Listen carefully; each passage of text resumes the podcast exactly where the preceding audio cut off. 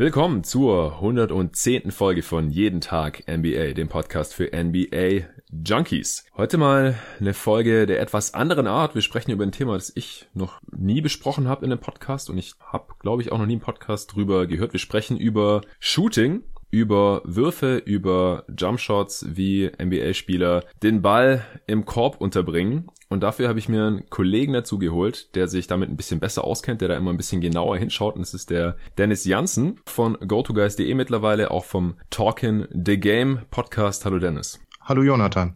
Ja, du musst dich jetzt nicht mehr vorstellen, denn die ganz treuen Hörer, die kennen dich schon. Du warst im April hier in einer der allerersten Folgen von Jeden Tag NBA schon mal dabei. Damals habe ich ja jeden Tag die Playoffs gecovert und da haben wir ein äh, Celtics-Bucks-Spiel analysiert. Kannst gerne trotzdem noch mal ein, zwei Sätze zu dir sagen und vielleicht vor allem den Hörern mal erklären, was dich an Würfen, an Jumpshots so interessiert und wieso du dir das so gerne anschaust. Ja, also zu mir, ähm, viele Hörer werden mich jetzt von Twitter wahrscheinlich hauptsächlich schon kennen oder aus unserem Podcast oder aus der Draft-Redaktion. Äh, für die Go-To-Guys mache ich auch so kleine Setplay-Analysen zwischendurch mal. Yes ja, da bin ich mittlerweile ganz breit aufgestellt. Äh, was mich da so fasziniert, das war ursprünglich so ein Selbstzweck, sage ich mal. Ich habe mir das Kreuzband gerissen und habe einfach gemerkt, ich komme längerfristig einfach weiter damit, wenn ich wirklich gut werfen könnte und habe mich dann sehr intensiv damit auseinandergesetzt. Ich hatte dann auch Zeit.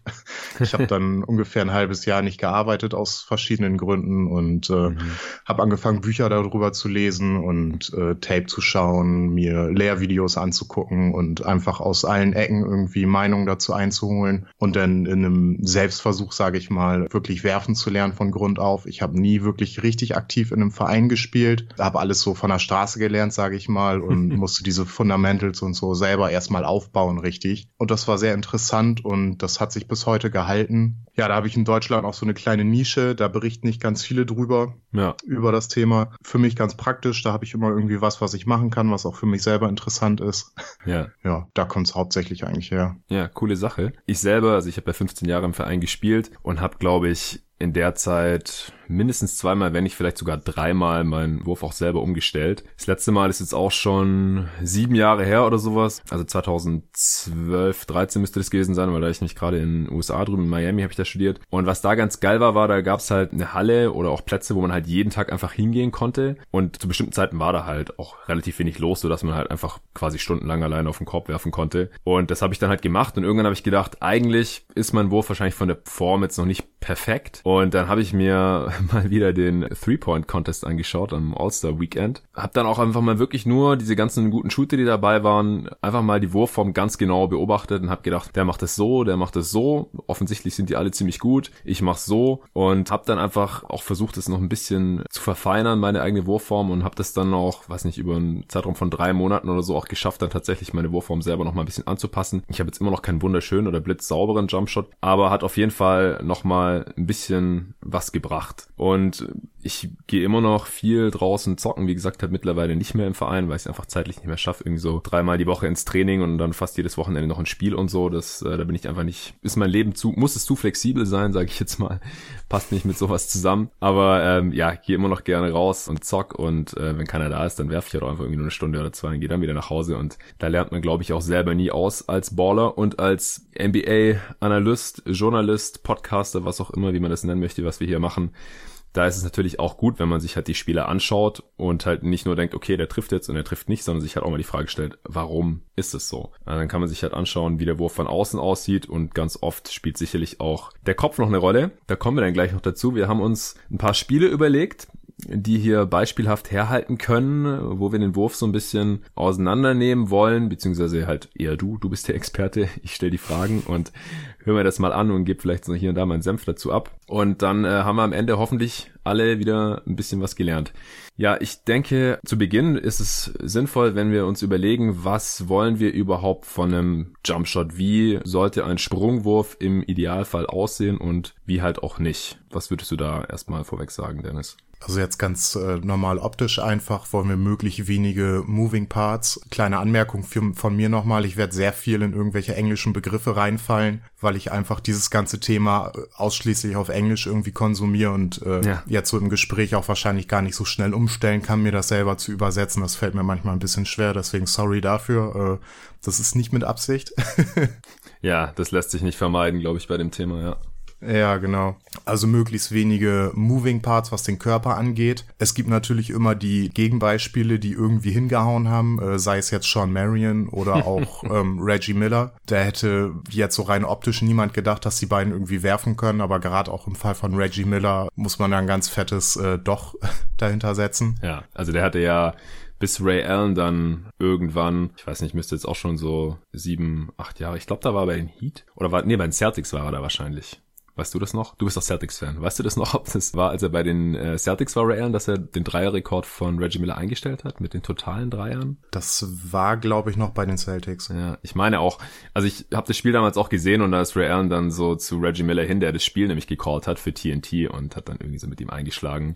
Und äh, Reggie Miller hat einerseits halt irgendwie gefeiert und andererseits war, glaube ich, auch ein bisschen angefressen, dass jetzt er nicht mehr der All-Time-Leader in getroffenen Dreiern ist. Also, worauf wir hinaus wollen, ist, dass Reggie Miller natürlich durchaus durchaus ein sehr guter Dreischütze war. Was hat dir an seinem Jumper jetzt nicht gefallen zum Beispiel, so vom Bewegungsablauf her? Oh, eine ganze Menge das ist in sich eine ziemliche Verwurstelung gewesen irgendwie. Ganz viele Teile, die da waren, wo sie nicht hingehören. Der Ellbogen, der kam irgendwie so ein bisschen raus. Äh, ich kenne Reggie Miller jetzt auch tatsächlich nur von Tape. Ich habe ihn leider nie live gesehen. Hm aber er ist eigentlich so das Musterbeispiel für jemanden, der trotz einer hässlichen Shooting Motion irgendwie dann doch ziemlich gut werfen konnte. Mhm. Ja, und Sean Marion. Ja. einer meiner absoluten Lieblingsspieler, also einer der Gründe, wieso ich überhaupt Phoenix Suns Fan auch geworden bin.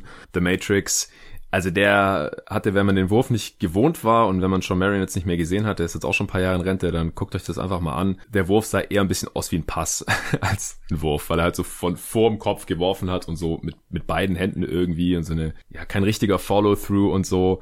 Und der hat halt trotzdem äh, zeitweise, also vor allem als er halt in Phoenix gespielt hat mit Steve Nash, sehr viele Dreier genommen und die dann auch ganz gut getroffen. Jetzt über die Karriere jetzt nicht annähernd so wie Reggie Miller, 33 Prozent. Aber der hatte halt auch Jahre, wo er im hohen 30er-Bereich getroffen hat, äh, 39 Prozent rum und so. Und das war mit der Wurfbewegung eigentlich schon relativ verwunderlich. Also solche Beispiele gibt's aber halt schon auch, ja. Ja, definitiv.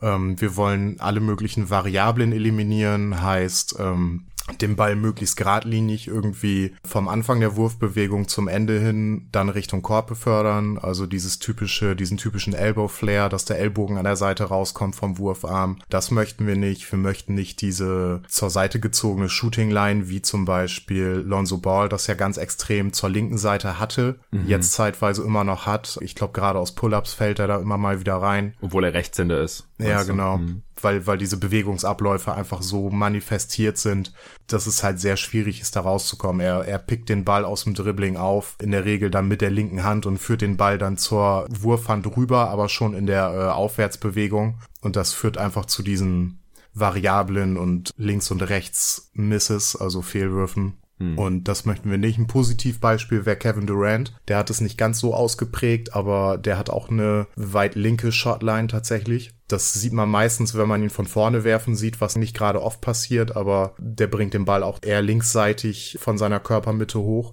Mhm. Ist eigentlich untypisch, weil er nun wirklich äh, ein absolut elitärer Shooter ist. Ja. Ja, es soll allgemein übertragbar auf Ingame-Situationen sein. Es nützt mir nichts, wenn ich in Trainingssituationen irgendwie jeden Wurf treffe oder halt super hochprozentig treffe, aber das Ganze dann eben nicht äh, übertragbar ist, weil der Wurf einfach furchtbar langsam ist oder aus diversen anderen Gründen irgendwie. Es mhm. gibt auch einige gute Freiwurfschützen, wie zum Beispiel Ricky Rubio, der auf mysteriöse Art und Weise irgendwie ein wirklich ziemlich guter Freiwurfschütze ist, aber im Spiel halt nur, ja, ziemlich offen gelassen werden kann. Ja, genau. Also der trifft ja im mittleren 80er-Bereich, glaube ich, über die Karriere. Ich kann es gerade mhm. mal nicht mehr nochmal nachschauen.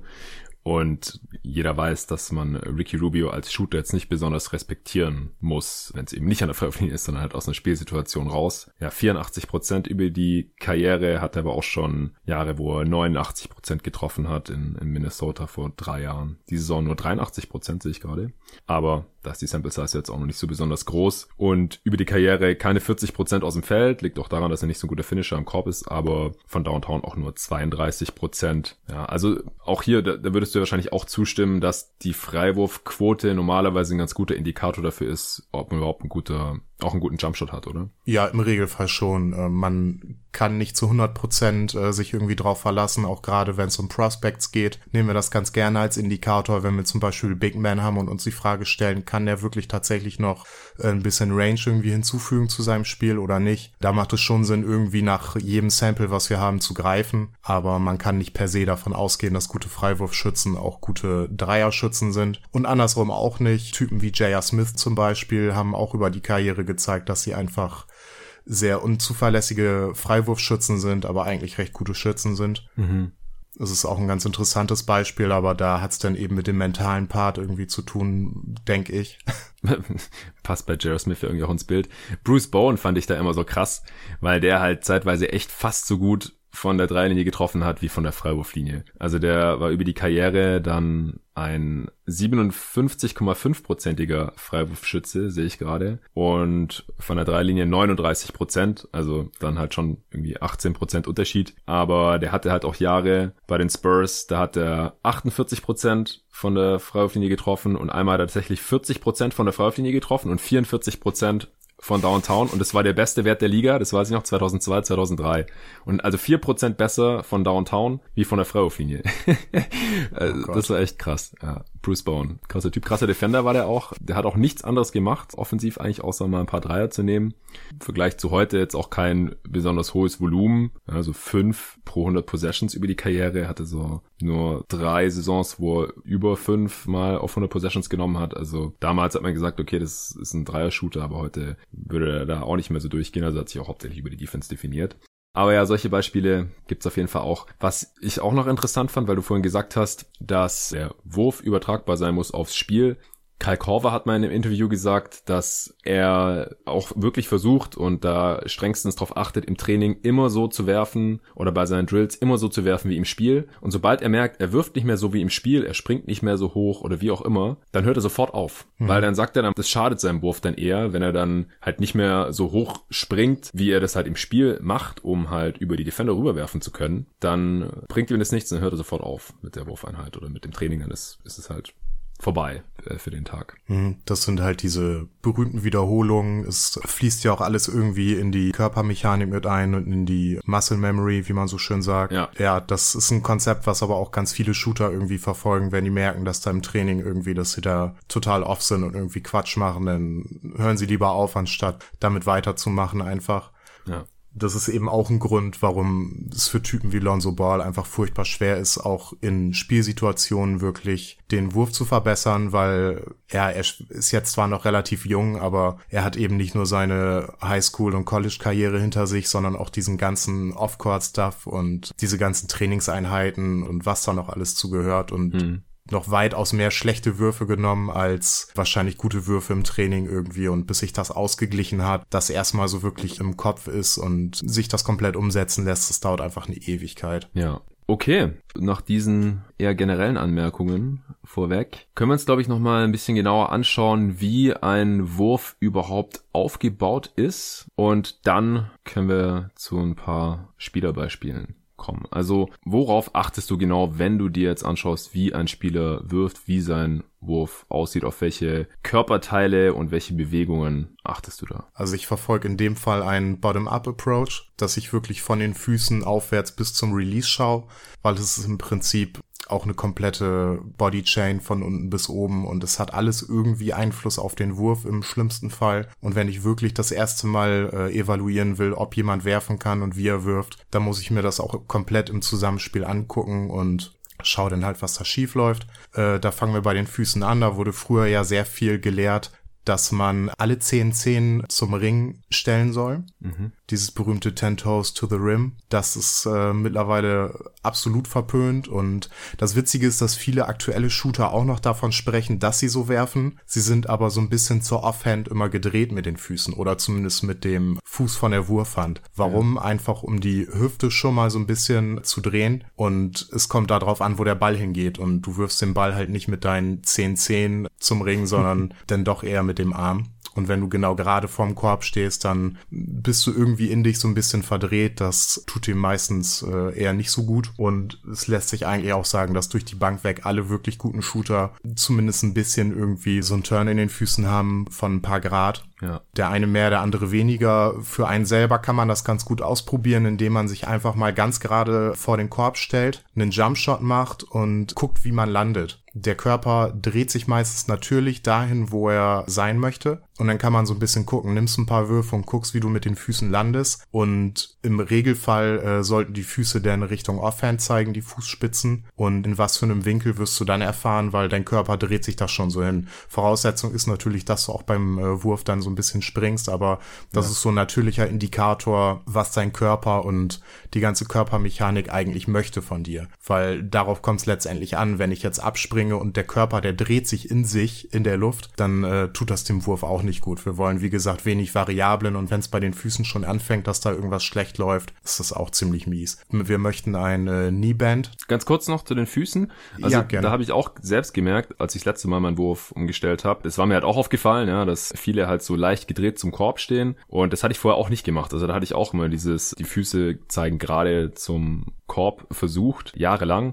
Und dann ähm, habe ich halt, wie gesagt, das auch beobachtet gehabt, dass das halt die guten Shooter nicht so machen eigentlich. Und dann ist mir auch aufgefallen, dass es viel einfacher ist, den Ellbogen drin zu lassen, wenn man mit dem Körper halt so leicht gedreht ist. Mhm, ja, weil genau. ansonsten hast du halt total die komische Spannung in deinem Körper drin, wenn du versuchst, wenn du gerade, auch mit den, äh, mit geraden Schultern, mit quasi im, im 90-Grad-Winkel zum Korb stehst, dann ist es total schwer, den Ellbogen in einer Linie mit deiner Schulter in deiner Wurfhand zu lassen, weil der kommt dann automatisch immer so ein bisschen raus. Und wenn du dich drehst, dann ist es nicht mehr so der Fall. Es fühlt sich dann alles ein bisschen natürlicher an und funktioniert dann halt auch besser, auch meiner eigenen Erfahrung nach. Mhm, ist ein guter Punkt. Also dieser Ellbogen, der rauskommt, der kommt meistens durch eine falsche Fußarbeit im Wurf. Auch gerade in den Spielsituationen muss man eben darauf achten, aus dem Dribbling. Mhm wie du wirfst und äh, es ist tendenziell so, dass Rechtshänder besser sind, wenn sie nach links dribbeln. Äh, auch ein Grund, warum Lonzo Ball zum Beispiel wirklich nur nach links ziehen konnte und dann irgendwie äh, in einem Pull-up gehen konnte, auch am College schon, weil er eben alleine durch seine Einschränkungen in der Shooting Motion schon derart einen weg hatte.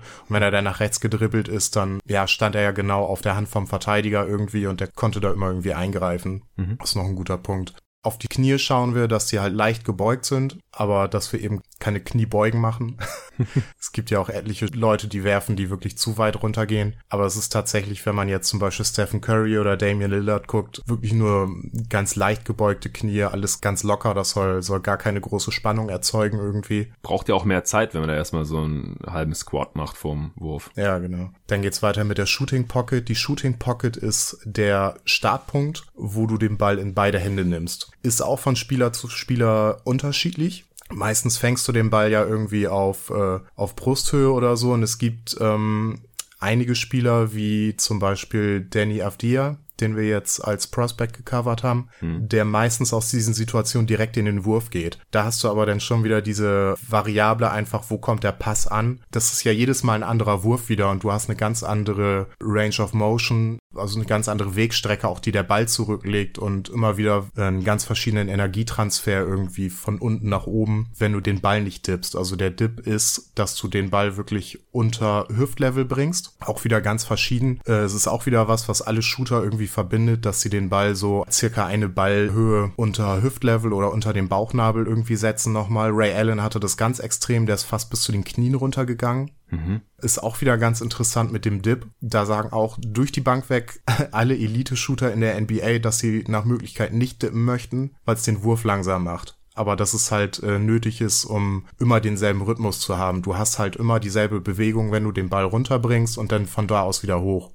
Äh, ja. Man hat selber so das Gefühl, dass es den Wurf langsam macht, aber das ist tatsächlich gar nicht wirklich so, gerade wenn sich das eingespielt hat. Äh, ich kann mich an ein Interview von Bradley Beal erinnern, da sagt er auch, ja, er dippt den Ball überhaupt nicht.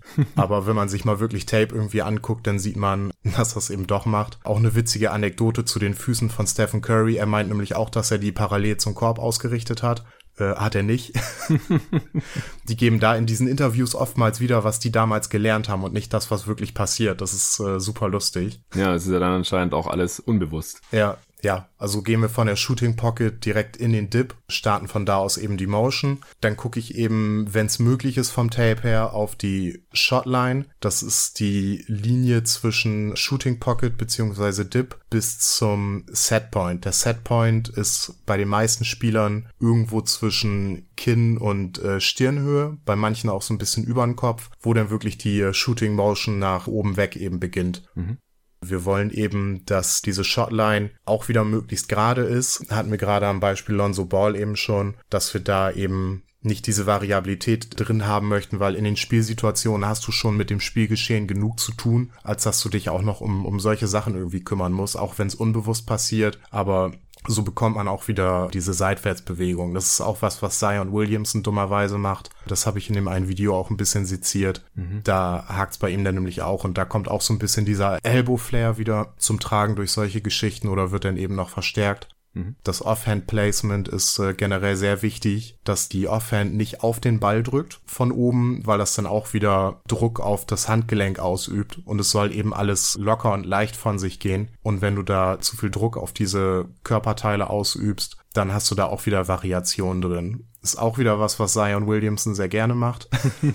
die Offhand, die ist eben relativ weit oben und äh, drückt das Handgelenk so zurück in, in eine sehr unnatürliche Position und dann kommt der Ellbogen noch dazu raus und das verursacht halt Fehlwürfe in alle Richtungen. Und das ist ziemlich schlecht. Für sich selber kann man so ein bisschen gucken, wie man die Offhand platziert, indem man guckt, äh, wo die Shooting Hand sich befindet und die dass die Daumen irgendwie in einer Linie so ein L bilden. Die sollen jetzt nicht direkt nebeneinander sein. Äh, die, die Offhand, die darf auch ruhig ein bisschen weiter versetzt sein, da dürfen einige Zentimeter zwischen sein, aber der, äh, die Hand, die sollte schon sich äh, neben dem Ball befinden und äh, auf derselben Höhe wie der andere Daumen nach Möglichkeit. Äh, auch da ist es von Spieler zu Spieler unterschiedlich und da mache ich auch gar keine, gar keinen großen ähm, na, mache ich gar nichts Großes von, wenn äh, ein guter Shooter da irgendwie eine Anomalie drin hat, weil dann äh, scheint es ihn ja auch nicht zu beeinträchtigen. Äh, hm. Ist eben halt auch wichtig, dass die Offhand den Ball zur Shooting Hand rüberbringt und wir nicht von der Offhand aus die äh, Shooting Motion starten.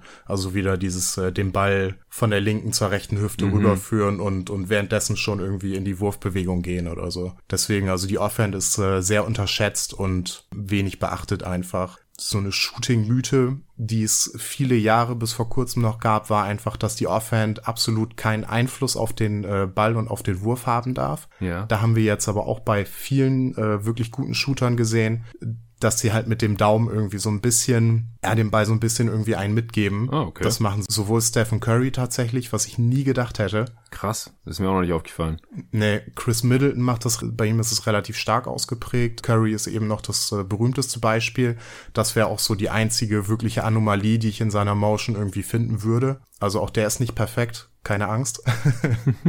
ja, Austin Rivers wäre da so das Extrembeispiel, der wirft fast mit beiden Händen tatsächlich. Das habe ich so vorher auch noch nie wahrgenommen. Da muss man sich den Wurf mal langsamer machen und den richtigen Kamerawinkel irgendwie haben. Ja, echt. Und das als Sohn eines Ex-NBA-Spielers und äh, einer der besten NBA-Coaches. Krass. Ja, dann schaue ich nach dem erwähnten äh, Energietransfer zwischen all diesen Komponenten, also äh, ob es eben eine flüssige Bewegung ist oder ob wir da irgendwelche Differenzen haben. Wenn wir zum Beispiel, wenn der Spieler anfängt, die Knie zu beugen und die Arme schon nach oben führt, dann haben wir da wieder so einen Schnittpunkt, wo wir einfach keine gute Übertragung haben. Und das sorgt meistens für irgendwie Probleme im, im Rhythmus und das verursacht eben auch wieder diese Würfe, die zu kurz sind. Das machen die Shooter aber auch ganz verschieden Da gibt es welche, da ist es auch sehr ausgeprägt. Bei Dirk war das, glaube ich, tatsächlich so, dass er die Knie noch gebeugt hat und währenddessen schon seine Aufwärtsbewegung mit den Armen irgendwie gestartet hat. Mhm. Das war ganz interessant. Also es sind immer so, so Dinge, wenn man da einzelne Probleme mit diesen Komponenten hat, ist es gar nicht so das Problem, aber das ganze Zusammenspiel, das macht's eben, ne? Mhm. Und es ist einfach, ja, es fließt eine Menge damit ein. Das ist, äh, ist es eben. Ähm, was mit diesem Energietransfer, was noch eine häufige Ding, äh, eine häufige Dinge, eine häufige Ursache von ähm, Würfen sind, die, die einfach zu kurz kommen. Ja ist eben dieser fehlende Dip bei einigen Spielern. Auch bei RJ Barrett, bei den Freiwürfen habe ich es eben festgestellt, dass die Wurfmotion selber einfach von einem zu hohen Punkt startet. Auch bei Danny Avdia ist es eben das Problem, dass wir einfach zu wenig Energie haben, die nach oben fließt. Also der mhm. Wurf, der ist in verschiedene Segmente unterteilt und in sich so ein bisschen unterbrochen und dadurch haben wir eben, ja, diese Probleme in seinem Wurf auch. Es gibt auch wieder Shooter, die haben da ganz merkwürdige Eigenheiten irgendwie, die haben das dann irgendwie geregelt geregelt, aber man muss von diesen Ausnahmebeispielen nicht immer irgendwie auf alle schließen, weil wie gesagt, auch Reggie Miller ist irgendwie ein verdammt guter Shooter geworden. Das heißt aber nicht, dass jeder, der hässlich wirft, irgendwie dahin kommen kann.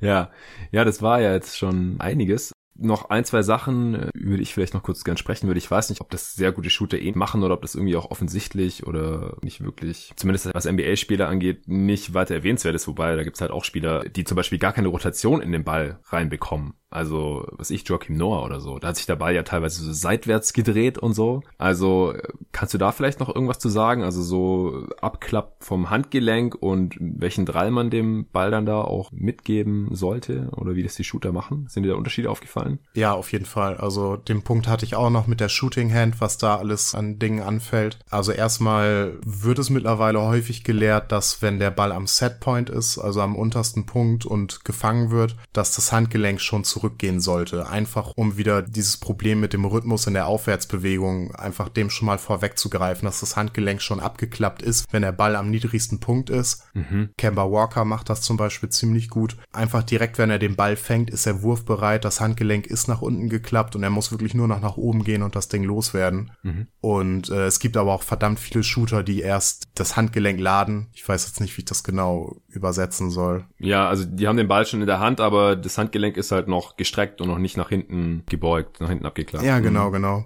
Devin Booker hat es zum Beispiel so, dass das Handgelenk erst wirklich nach hinten klappt, wenn der Ball schon so auf äh, Schulterhöhe ist. Mhm. Das ist relativ spät tatsächlich und verursacht natürlich auch wieder irgendwie so ein bisschen ebenso Variation. Mhm. Solche Sachen finde ich immer relativ schwer. Da kommt es eben meistens auch her mit der Ballrotation. Danny Green hat es zum Beispiel, dass er beim Werfen den Ellbogen nicht ganz ausstreckt. Das ist auch ganz interessant. Das war mir so auch noch nie aufgefallen, bis ich ein Video aus dem letzten Dreier-Contest gesehen habe. Okay. Und krass. Äh, ja, der streckt den Arm gar nicht durch, oder was? Nee, macht er nicht. Der, der flippt sofort zurück. Also der, der bleibt noch irgendwie so ein bisschen angewinkelt und dann bleibt er zurück. Aha. Und äh, sein Follow-through sieht ein bisschen so aus wie der von Sean Marion. der ist ja so eng am Körper, aber der Arm ist irgendwie noch angewinkelt. Das ist ganz merkwürdig. Ja, deswegen, äh, das meinte ich vorhin bei Marion, dass halt seine Würfel oft so ein bisschen wie ein Pass aussahen, weil bei einem Pass hat man ja auch keinen Follow-through meistens. Ja. ja, genau. Aber Green ist ja ein krasser Shooter. Ja, meistens jedenfalls. Er hatte aber auch so ein paar Saisons, die einfach off waren oder auch mal Spiele. Hm. Das sind eben auch wieder so Sachen, die da irgendwie Variation reinbringen und das kann mir keiner erklären, dass er immer so diesen genau gleichen Winkel des Nicht-Abklappens des Arms irgendwie beibehalten kann. Hm. Das ist echt schwierig. Ja, glaube ich. Also das hört sich auch irgendwie nicht besonders intuitiv an, den Arm bei einem Jumpshot nicht ganz auszustrecken. Nee, kommt aber vor. Ja, eine weitere weit verbreitete Mythe ist, dass der Ball nicht auf dem Handballen aufliegen darf. Mhm. Ich weiß nicht, ob du das mal gehört hast. Auf jeden Fall. Und ich habe das teilweise dann auch selbst versucht umzusetzen. mhm. Auch da gibt's ein sehr berühmtes Beispiel eines sogenannten Palm-Shooters. Das ist wieder Stephen Curry. Mhm. Bei ihm liegt tatsächlich wirklich die ganze Hand auf dem Ball auf. Ja, also die Palm ist äh, halt auf Englisch die Handfläche. Mhm, genau. Äh, es wird häufig eben gelehrt, dass der Ball nur auf den Fingerspitzen liegen soll, aber es gibt halt mittlerweile auch so viele Positivbeispiele für Spieler, die es anders machen und äh, das reicht mir eigentlich schon zu sagen, es geht auch anders irgendwie. Und das ist auch nichts, was ich jetzt irgendwie als einschränkend äh, empfinden würde. Mhm. Und äh, ja, der Follow-through ist natürlich noch wichtig. Da konnte ich jetzt aber bisher noch nichts großartig feststellen an Spielern, die jetzt besonders äh, lange und intensiv ihren Follow-through halten oder eben weniger, dass der eine jetzt ein besserer Schütze wäre oder nicht. Das ist immer so eine Typsache für mich. Buddy Hield ist da ein bisschen inkonstant zum Beispiel. Da gab es jetzt auch häufiger schon irgendwie Äußerungen, dass der Wurf irgendwie ein bisschen besser fällt und konzentrierter fällt, wenn er wirklich den Follow-through hält. Aber mhm. ja, also für mich persönlich ist es immer so gewesen, wenn ich äh, mich drauf konzentriere, den Follow-through zu halten, dann äh, läuft es ein bisschen besser tatsächlich, weil ja. ich auch so mit dem Abwurfwinkel ein bisschen das Problem habe. Wenn ich meine Offhand, da bin ich eigentlich am besten, wenn die Finger wirklich nach oben zeigen und nicht so ein bisschen nach vorne, wenn ich abwerfe, dann habe ich einen besseren Abwurfwinkel. Das ist so eine kleine Macke irgendwie. Keine Ahnung. Und wenn ich äh, auf mein Follow-through achte, dann äh, läuft das irgendwie ein bisschen besser. Ja, bei mir auch. Aber dann sieht man halt wieder Steph Curry, der halt manchmal gar kein Follow-through hat. Also der ja. zieht halt die Arme wieder sofort zurück, nachdem der Ball weg ist und dann äh, switcht er das Ding halt ein nach dem anderen rein. Von daher, das würde ich auch bestätigen, als jemand, der viel zu viel NBA gesehen hat in seinem Leben, dass es da nicht wirklich einen Zusammenhang gibt zwischen Spielern, die ihren Arm da immer noch oben lassen wie die Freiheitsstatue oder halt auch nicht und der Trefferquote. Ja, genau. Äh, was noch ganz wichtig ist, ist der Sway. Das ist so dieses mit den Beinen nach vorne schwingen beim Wurf. Wenn man das vorher nie gemacht hat, fühlt sich das furchtbar unnatürlich an. Aber irgendwann, wenn man ja körperlich so ein bisschen locker ist und die Schultern locker sind und man einfach locker äh, gelernt hat zu werfen und die die Motion einfach auch gut ist, dann fühlt sich das auch nicht mehr so an und dann äh, schwingt man eben so ein bisschen nach vorne. Äh, der Sway, der sollte nicht zu übertrieben sein, also dass man richtig nach vorne springt, sondern eben so leicht ein Stück eben weiter vorne landet. Mhm was ich vorhin noch nicht gesagt hatte, so die Füße, die sollten ja maximal ein bisschen weiter als schulterbreit irgendwie äh, stehen. Mhm. Dann kann man noch gut die Balance halten. Äh, Chris Middleton zum Beispiel hat, glaube ich, noch ein bisschen breiteren Stand. Paul Pierce war auch immer relativ breit. Ja, stimmt. Ja, auch da gibt's, das ist äh, auch so eine Sache irgendwie, das muss man gucken, wie das für einen selber funktioniert. Ich glaube, es ist praktikabler für die meisten und für die meisten Spielsituationen, wenn man das, ja, so in etwa schulterbreit, vielleicht ein bisschen weniger. Es fühlt sich auch unnatürlich natürlich an, irgendwie drauf zu achten, die Beine immer so genau schulterbreit zu stellen oder so. Mhm. Weiß ich nicht. Das ist auch so eine Trainingssache. Wenn dir auffällt, dass du im Spiel auf eine bestimmte Art und Weise stehst, wenn du deine Würfe nimmst, dann solltest du das auch in etwa so trainieren, äh, weil es ist schwer, diese intuitiven Sachen irgendwie wirklich umzudrehen und der Stance, also wie weit deine Füße auseinanderstehen irgendwie, solange die nicht direkt nebeneinander stehen, würde ich das auch nicht bedenklich finden jetzt irgendwie. Ja.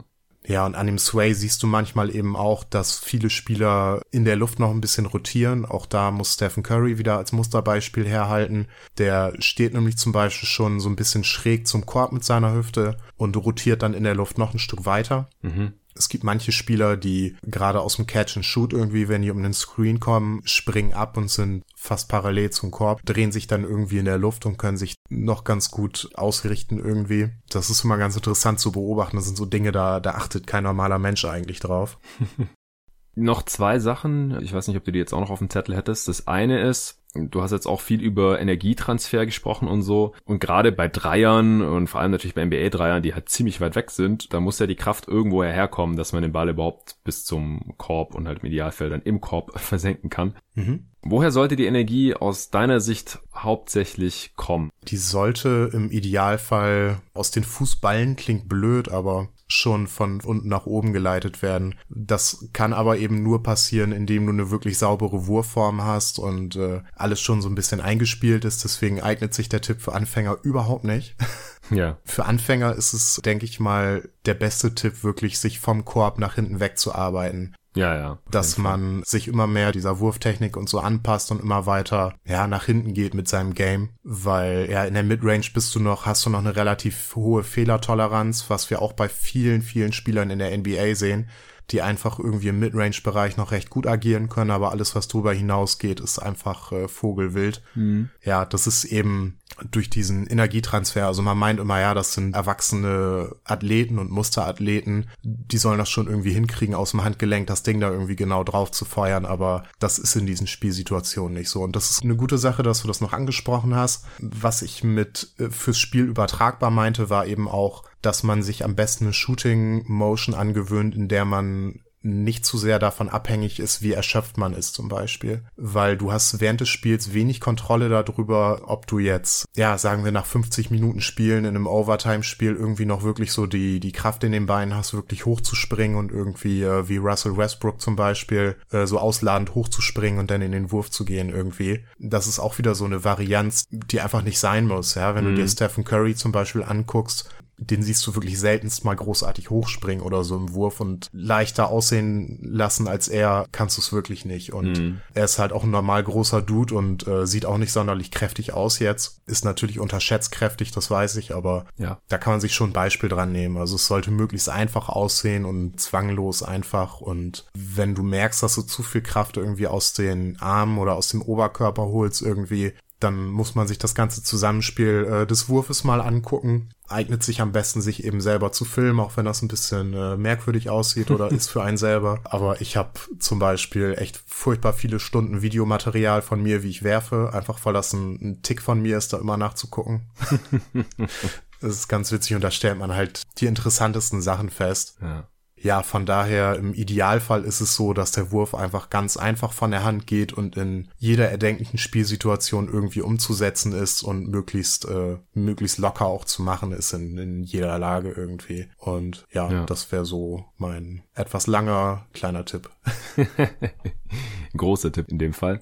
Ja, also ja, vielleicht habe ich es auch ein bisschen komisch ausgedrückt vorhin. Ich meine, man wirft ja den Ball nicht gerade nach oben in die Luft und deswegen, ich meine, es ist klar, dass die Energie natürlich im Endeffekt irgendwie aus den Beinen kommt oder sagen wir mal, der Schwung aus den Beinen kommt, aber man muss ja den Ball dann von der Richtung her Richtung Korb umleiten. Das ist ja eher in einem, weiß nicht, 45 Grad Winkel oder sowas. Ähm, das hat ja Holger Geschwinden auch mal ausgerechnet und so für Dirk Nowitzki, in welchem Winkel man da am besten abwirft und so weiter. Das ist einfach nur mal so Pi mal Daumen. Ähm, leitet man ja quasi die Energie von vertikal quasi aus dem Boden über die Beine nach oben Richtung Korb um. Mhm. Und da rührt jetzt eher meine Frage her, mit welchem Körperteil man die, die Richtung vom Ball quasi umändert. Das machen halt ähm, zu viele, vor allem am Anfang, glaube ich, halt eher mit der Schulter als mit der Hand. Ja, mit der Schulter sollte eigentlich nicht viel passieren. Die sollte so ein bisschen nach vorne kommen, aber ansonsten sehr äh, locker sein und entspannt ja. und äh, das ist eigentlich ziemlich wichtig. Ja.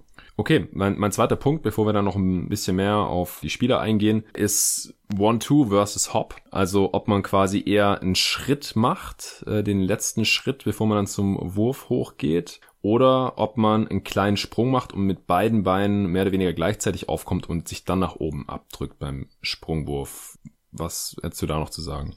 Äh, ich weiß, was Coach Nick sagen würde. Der würde sagen 100% der Hop, weil der ganz egal welche Spielsituation laut ihm immer hinkommt. Von B-Ball Breakdown. Coach ja, Nick. genau. Mhm. Sehe ich eigentlich ähnlich, aber es ist für mich immer so nach Gefühl und wirklich gute Shooter, wenn ich, wenn ich die jetzt so beobachte, äh, können entweder beides oder eben eins von den beiden so gut, dass es keine Rolle mehr spielt. Hm. Buddy Hield beispielsweise, den ich schon äh, letztes Jahr irgendwie recht intensiv gescoutet habe, der macht's halt beides. Stephen Curry macht, glaube ich, auch beides. Ja, der Hop ist natürlicher und, und eben einfacher umzusetzen für die meisten Situationen, hm. aber gegen den One-Two ist eigentlich auch nicht viel einzuwenden. Ja, ich finde einen Hop gerade beim Catch and Shoot ganz gut, mhm. weil äh, dann steht man nicht einfach nur so statisch da, fängt den Ball und versucht dann irgendwie abzuspringen, sondern man hat halt irgendwie schon so ein bisschen Schwung drin, aber da muss der Pass halt auch on point kommen, weil wenn das mit dem Hop und dem Ballfang nicht zusammenläuft, dann äh, bringt's halt auch nichts mehr. Mhm, genau, da ist von Coach Nick der Leitspruch, the ball is in the air, you are in the air.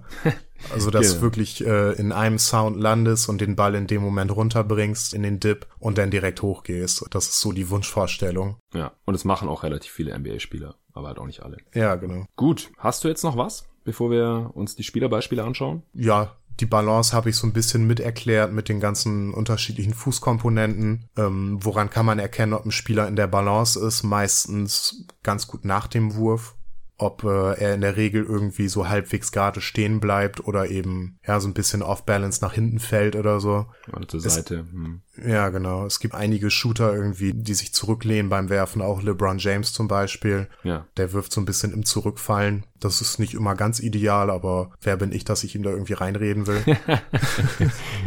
ja.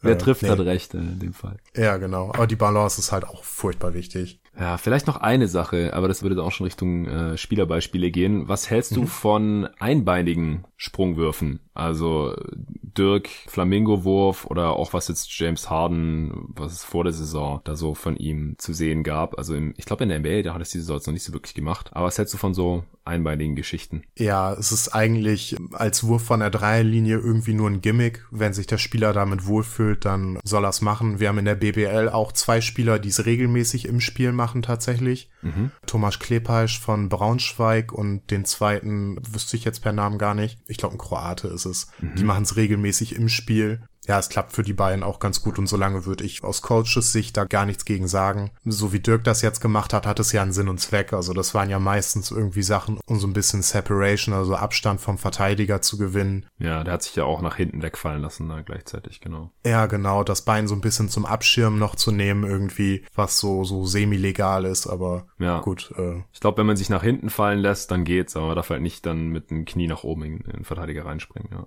Ja, aber jetzt so der, der James Harden Dreier, ja, das weiß ich nicht, ist für mich irgendwie bislang noch so ein Gimmick und man sieht es einfach auch zu selten, um das jetzt schon irgendwie groß beurteilen zu können. Ja. Ähm, mir schließt sich der Sinn nicht so recht. Also auch gerade das, was er da in den Testspielen gemacht hat, so aus dem Corner Three oder so, ja, wofür? so, wenn er einen Stepback macht oder so, dann soll er lieber mit beiden Beinen aufkommen und, äh, und im Balance irgendwie abspringen. Hm. Und äh, ja, solange er die trifft, ist mir das egal, aber als Coach wäre ich schon angepisst, wenn er solche Eierdinger da nehmen würde.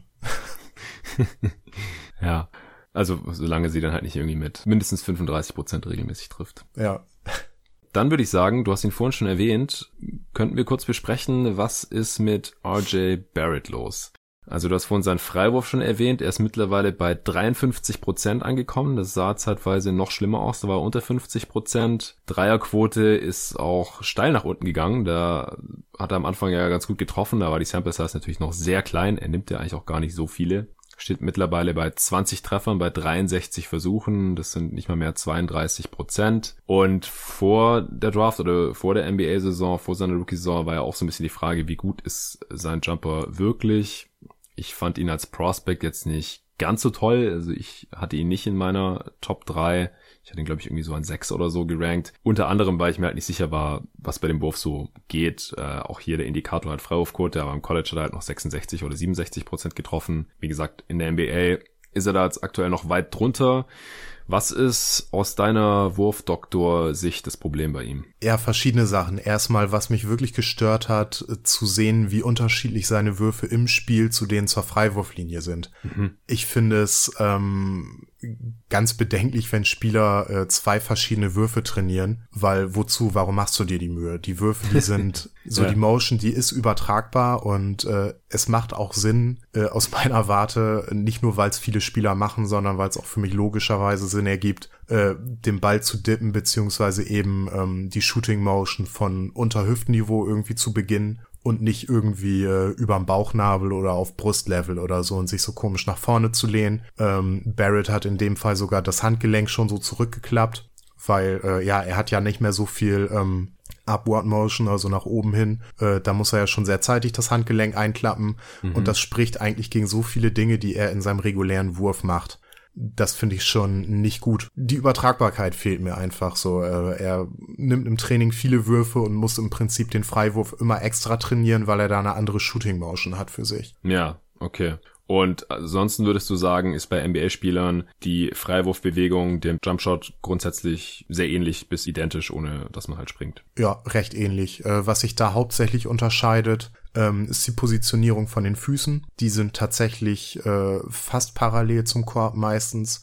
Was man bei vielen Spielern sieht, dass die, äh, der Fuß von der Wurfhand ein bisschen eingedreht ist, der andere aber nicht. Äh, bei Barrett in dem Fall auch. Äh, ich fand es erst ein bisschen komisch, wie er stand, aber ich habe mich da noch ein bisschen umgesehen und ein bisschen schlau gemacht. Das ist äh, relativ normal und äh, reicht für Freiwürfe auch, um die Hüfte wenigstens so ein bisschen zu drehen und das alles in eine gute Ausrichtung zu bringen. Ja, was ich bei ihm eben nicht gut finde, die vorhin angesprochene hohe Shot Pocket, die war vor seiner NBA-Zeit, habe ich gesehen, noch höher. Mhm. Ähm, da war sie wirklich deutlich über Bauchnabelniveau. Jetzt ist sie äh, ja mit Gutwillen irgendwie auf Bauchnabelniveau ungefähr. Mhm. Ähm, er hat sich, da habe ich Clips von Team USA gesehen, ach Team USA, Team Kanada, stimmt, äh, gesehen, wo er, wo er sich dann auch noch so nach vorne beugt irgendwie und wie gesagt, er ähm, drückt das Handgelenk so zurück und hat den Ball eigentlich schon so ähm, ja relativ weit oben und hat von da aus eben nicht mehr so viel äh, Motion nach oben hin, was eben von seinem eigentlichen Wurf abweicht und das gefällt mir eben nicht und ich würde es jetzt auch einfach so ein bisschen auch dafür verantwortlich machen, dass er der Zeit seiner Karriere so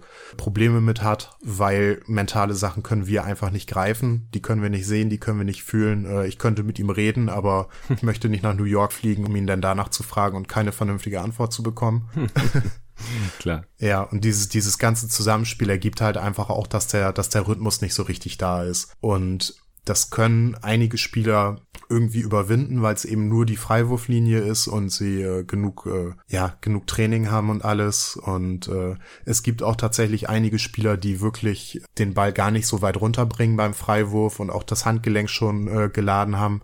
Aber ja. es ist eben so, dass wir bei Barrett ähm, eine recht große Sample Size mittlerweile haben an nicht getroffenen Freiwürfen und wissen, er äh, struggelt da, er hat da Probleme und sein Wurf ist auch ein bisschen äh, bedenklich in einigen Facetten, wenn auch nicht äh, super bedenklich, aber es gibt ein paar negative Sachen. Dann bringe ich es auf jeden Fall schon mal an. Also wenn jemand äh, komisch wirft, aber einfach permanent gut trifft, dann ist es mir eigentlich egal. Dann kann man sagen so, ja, ähm, das könnte irgendwie mal so ein bisschen einberechnen, aber muss jetzt nicht. Mhm. Aber äh, in dem Fall kann man es da schon dran festmachen. Ja.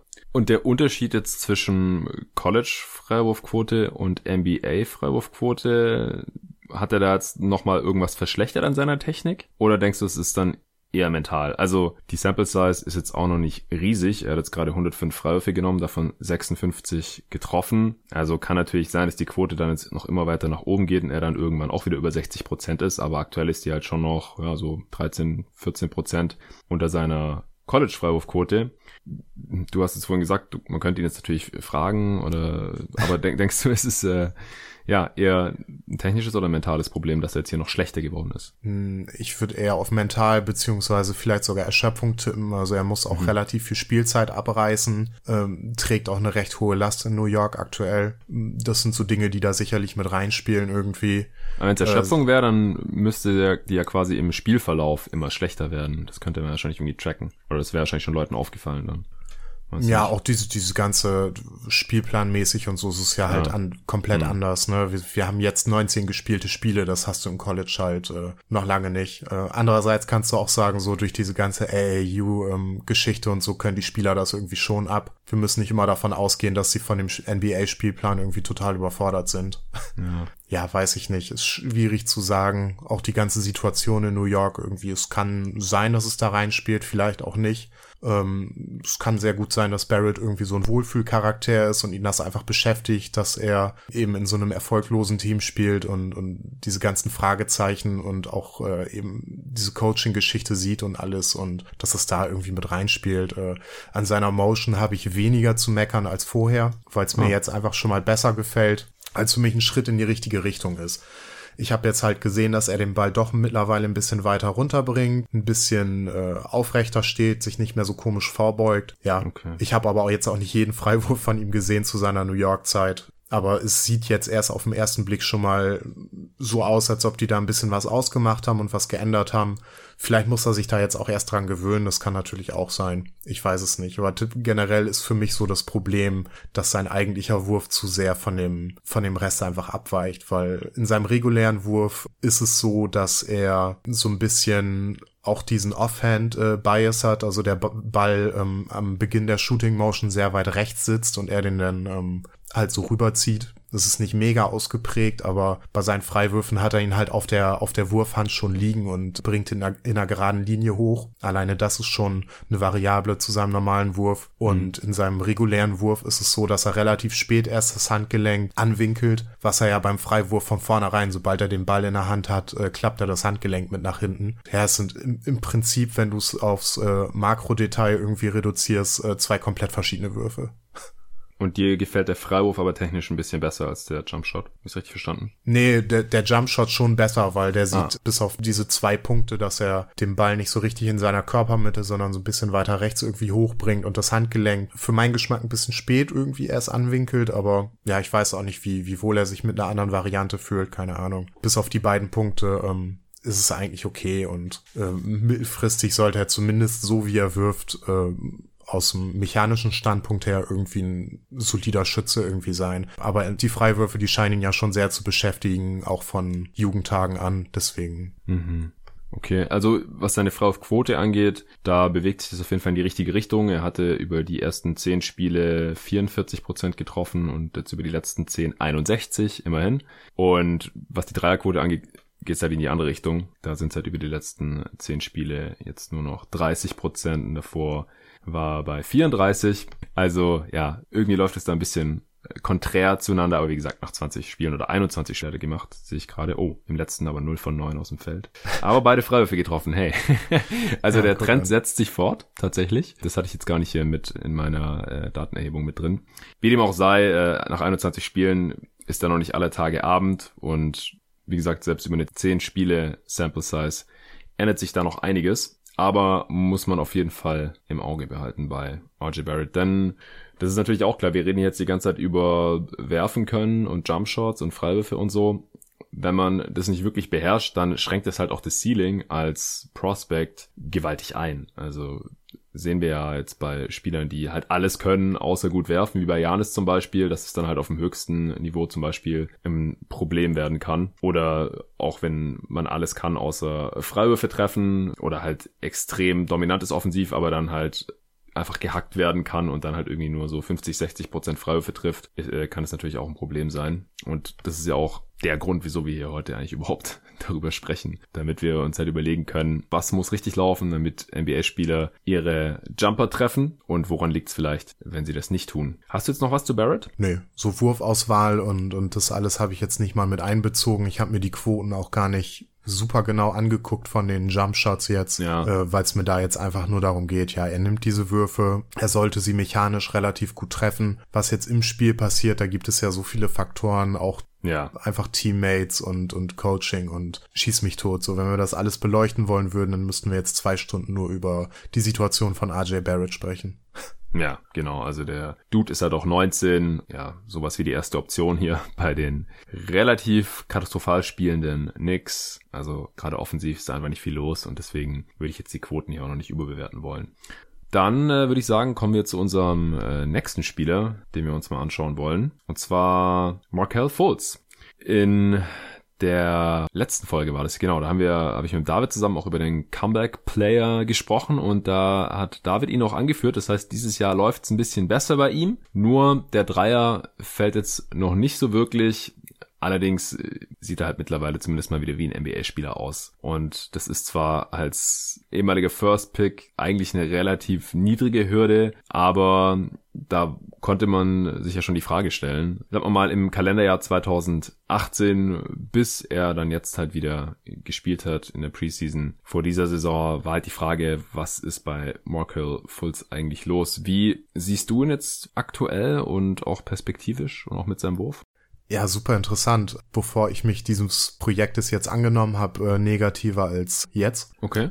Das war ganz cool. Also ich habe ein bisschen geschaut. Äh, sein Wurf ist anscheinend schon so ein Ding in Überarbeitung seit äh, seiner Highschool-Zeit. Er hatte ein paar Jahre dazwischen, wo er noch nicht wirklich gut werfen konnte und hat am College erst so richtig gezündet irgendwie auch, dass er seine Pull-up-Würfe ziemlich gut getroffen hat und alles. Also er kennt sich damit aus, seinen Wurf irgendwie zu verändern. Der sah nämlich aus jungen Team USA-Zeiten zu Highschool zu College immer mal wieder leicht verschieden aus. Mhm. Und dann tatsächlich vom College zur NBA beziehungsweise Summer League ähm, gab es da so einen Einschnitt irgendwie. Ich gehe fest davon aus, dass es vom 76ers äh, Staff irgendwie angeleiert wurde und getweakt wurde. Mhm. Und da schlägt er sich äh, heute irgendwie noch mit rum. Also bis zu dem äh, angesprochenen Setpoint äh, sieht es eigentlich sehr sauber aus. Äh, das Handgelenk ist dann nur leicht angewinkelt zu dem Zeitpunkt, ist nicht zwingend problematisch direkt, Da komme ich gleich aber auch nochmal zu. Äh, es gibt viele Spieler, wie auch Devin Booker jetzt, den ich vorhin angesprochen habe, der ähm, eben am Setpoint auch erst so langsam irgendwie sein Handgelenk da hat, wo es letztendlich landen soll. Ja. Er ist auf jeden Fall in seiner Range of Motion eingeschränkt und das hindert ihn aktuell. Die Midrange-Würfe trifft er ganz okay. Letztendlich hat er, wenn er den Ball am Setpoint hat, bestimmten Ballplatz zwischen dem Ball äh, und seinem Kopf. Mhm. Das ist ein bisschen wie bei Janis. Das sieht ja auch so ein bisschen getrennt voneinander aus. Irgendwie seine Arme, die bewegen sich so weit weg vom Oberkörper die ganze Zeit während des Wurfs. Hat da doch lange Arme. Ja, genau. Und bei Volz äh, sieht es jetzt eben auch so aus, als ob er furchtbar lange Arme hat, aber eben nur dadurch, dass er den Ball so komisch platziert, weil äh, weder winkelt er den Ellbogen noch weiter an, noch das Handgelenk irgendwie. Das ist wirklich nur leicht angewinkelt und ist eben problematisch, weil der Arm, der, der steht ja fast wie so ein Geodreieck irgendwie nach oben. wie die 90-Grad-Seite davon. Mhm. Und von da aus geht er dann eben in die letztendliche Wurfbewegung und da fehlt ihm eben einfach dieser Bewegungsradius, den andere Spieler haben, die eben ähm, entweder denn den Ellbogen weiter einklappen, wie Buddy Hill zum Beispiel, der macht relativ stark, dass er da ein bisschen weiter geht mhm. als andere Spieler, oder eben das Handgelenk wirklich einklappen, aber bei ihm ist es so, dass er da, dass weder das Handgelenk großartig eingeklappt hat, noch äh, den Arm und eben fehlt ihm dadurch eben so ein bisschen eben dieser Energietransfer, ne, das ist, äh, dadurch ja. wird der Wurf so ein bisschen in zwei Teile geteilt äh, an seinem Freiwurf sieht man sehr schön, dass er, wenn er will, einen wunderschönen One-Motion-Shot haben kann. Der sieht nämlich ganz anders aus. Ja, was heißt ganz anders? Also der sieht schon ähnlich aus, aber viel flüssiger und der fällt auch tatsächlich. Die trifft er mit 80 Prozent aktuell, hat da 32 von 40 mhm. getroffen. Ist auch keine riesen Sample Size, aber für jemanden, der zwischenzeitlich, ja, sagen wir es wie es ist, vergessen hat zu werfen oder ja. irgendwie diese, diese Nervenprobleme da ja, hatte. Und, also er hat ja auch als Rookie in 14 Spielen auch nur, kleines Sample Size, unter 50 Prozent geschossen ja. und in seinen 19 Spielen in der zweiten Saison 57. Oh ja, und jetzt, wie du gerade schon gesagt hast, in den bisherigen 19 Spielen bei der Magic halt 80 Prozent. Das ist natürlich schon vielversprechend. Am College hat er aber auch nur 65 Prozent seiner Freiwürfe getroffen. Ja. Das äh, wurde damals aber jetzt nicht so aufgeblasen, weil er halt auch 41 Prozent seiner Dreier getroffen hat. Und dann hat man halt irgendwie gehofft, dass die Dreierquote ein bisschen realer ist als die Freiwurfquote. Ja, und letztendlich ist er, wo ich mir das jetzt heute nochmal so angeschaut habe, von seiner reinen Mechanik her, jetzt eigentlich fast auf dem Niveau nach dem College, aber leider schon in der Summer League, wo er diesen, diesen Tweak irgendwie vorgenommen hat. Aber das sagt mir, dass er irgendwie nur so ein, zwei Tweaks und äh, eben ganz, ganz viele ähm, Raps irgendwie im Training davon entfernt ist, wieder irgendwie einen Wurf zu bekommen. Mhm. Äh, wenigstens annähernd so. Äh, in der Midrange agiert er auch tatsächlich relativ gut. Das hat er sich so beibehalten. Er zieht ganz gerne nach links und, und fadet dann so ein bisschen zur Seite nach hinten. Und äh, in der Midrange ist es eben mit diesen ganzen Details in der Wurfmechanik gar nicht so wichtig, weil es einfach Würfe sind, die näher dran sind und ja. die sind verzeihbarer. Äh, deswegen, es gibt viele Spieler, die haben in der Midrange einen anderen Wurf, als wenn die Dreier nehmen. Nochmal wieder Stephen Curry als Beispiel, der tatsächlich viele Würfe innerhalb der Dreierlinie als Floater nimmt. Mhm. weil er einfach einen derart guten Touch hat, dass er auch hinter der Freiwurflinie manchmal hochgeht und Midrange-Würfe als Floater nimmt. Das ist ähm, auch was, was Trey Young zum Beispiel ganz gerne macht. Mhm. Ja, es ist generell für Spieler, die ja diesen One-Motion-Shot haben, wie Stephen Curry zum Beispiel, ein bisschen schwierig in der Midrange so zu agieren, weil du eben ähm, für Pull-Up-Würfe und alles so genau die richtige Wurfmotion hast, aber für diesen Midrange-Bereich irgendwie ein bisschen zu viel äh, Energie nach oben bringst. Und was machst du denn? Also es gibt viele Spieler, die dann so ein bisschen ähm, ja den Ball irgendwie am, am Setpoint irgendwie festhalten und so ein bisschen ähm, in der Luft floaten irgendwie und dann äh, wie Kawhi Leonard zum Beispiel äh, mhm. so ein bisschen in der Luft hängen und dann werfen. Äh, hat natürlich auch den Vorteil, dass es den Verteidiger so ein bisschen rauswirft und äh, mhm. von der Distanz her gibt es das einfach auch her. Und ja, da haben viele verschiedene Spieler eben auch verschiedene Möglichkeiten, wie sie in diesen Situationen irgendwie agieren. Es ist super interessant, wie sich da die Würfe von manchen Spielern einfach auch verändern. Deswegen, ich glaube, äh, Lillard nimmt ganz gerne aus diesen Situationen einfach auch Würfe, dass er dann abstoppt und, und so ein bisschen so einen Fadeaway nimmt Einfach mhm. auch, um erstmal Separation zu kreieren und eben diesen hohen Energietransfer, sage ich jetzt mal, ähm, auch positiv zu nutzen und äh, das so ein bisschen mit dem, mit dem Fadeaway zu kompensieren, was er eventuell aus der Wurfbewegung zu viel reinbringen könnte. Das ist sehr interessant, aber da agiert Markel Falls aktuell äh, relativ gut mit 42 Prozent. Ähm, sind auch Würfe, die er sich selber erarbeitet und auch Würfe, die ich selbst, wenn sein Wurf so bleibt, wie er jetzt ist, äh, perspektivisch auch ja absolut fallen sehe für ihn, weil es eben aus der Distanz ein bisschen verzeihbarer ist. Aber wenn er wirklich ein ähm, ernstzunehmender Shooter irgendwie werden soll, perspektivisch, dann ja fehlen da eben so ein, zwei Tweaks irgendwie. Und dann sieht es schon ziemlich gut wieder aus. Also ich bin jetzt gerade aktuell so optimistisch wie seit der Rookie-Saison nicht mehr, was das angeht. Da bin ich eigentlich immer recht äh, vorsichtig, aber so diese 19 Spiele Sample Size, die war jetzt eigentlich ganz interessant. Und eben, dass er die Freiwürfe wieder trifft und sich wieder problemlos irgendwie so bewegen kann, wie er es gewohnt ist. Und alle positiven und negativen Dinge sind für mich irgendwie wieder da am Platz, wo sie zur Summer League in seiner Rookie-Saison auch schon irgendwie waren. Und das ist für das, was es vor kurzem noch war, irgendwie ein ziemlich guter Ausgangspunkt. Also wir waren in der Offseason auch an einem Punkt, wo wir nicht wussten, wann der Typ wieder spielt. Genau, also ich kann mich auch erinnern, ich habe die Orlando Magic Preview hier mit Mark Petri aufgenommen und äh, da haben wir uns noch an irgendwelche kurzen Clips gehalten, die mal äh, für ein paar Minuten oder Stunden online waren und dann sofort wieder gelöscht wurden, wo man Markel Fultz mal irgendwie werfen sehen hat. Also weil man, ja. man wusste halt wirklich nicht, was kann der jetzt oder was kann der noch, wie sieht's mit dem Wurf aus und ja, gut, also ich glaube, wir haben es ja nicht gesagt, er trifft jetzt halt gerade keine 22 Prozent von Downtown, 8 von 37 bisher in diesen 19 Spielen. Also er nimmt immerhin ein paar, das sind 3,8 auf 100 Possessions, ist nicht mega viel, aber ich meine, in, in seiner Rookie-Saison hat er in 14 Spielen einen Dreier genommen und den noch nicht getroffen, also das ist schon nochmal jetzt was ganz anderes. Insgesamt sind es halt gerade mal so 50 Dreier in seiner bisherigen NBA-Karriere, die auch erst aus 50, also es sind 52 Spiele und 52 Dreier, die genommen hat. Das ist beides noch gar nichts eigentlich. Er ist erst 21 Jahre alt und zusammen mit deiner Wurfanalyse jetzt wäre ich da dann auch relativ optimistisch, dass das wieder was werden könnte mit seinem Wurf, zumindest einigermaßen. Ja. Ich habe mir alle Attempts von ihm angeguckt aus dieser Saison mhm. und ich fand's beachtlich, wie selbstsicher er in manche Würfe gegangen ist. Also auch äh, ganz egal, was für Spielsituationen es jetzt waren, ob das Spiel eng war oder nicht man mhm. wirft Ben Simmons zum Beispiel ja auch immer mal wieder vor oder Brad Brown, dass man da nicht mal irgendwie äh, agiert, so das eigene Team ist mit 20 vorne. Ja, lass, lass ihn doch einfach mal irgendwie einen Corner 3 oder so nehmen. Das ist doch scheißegal, das tut doch keinem weh.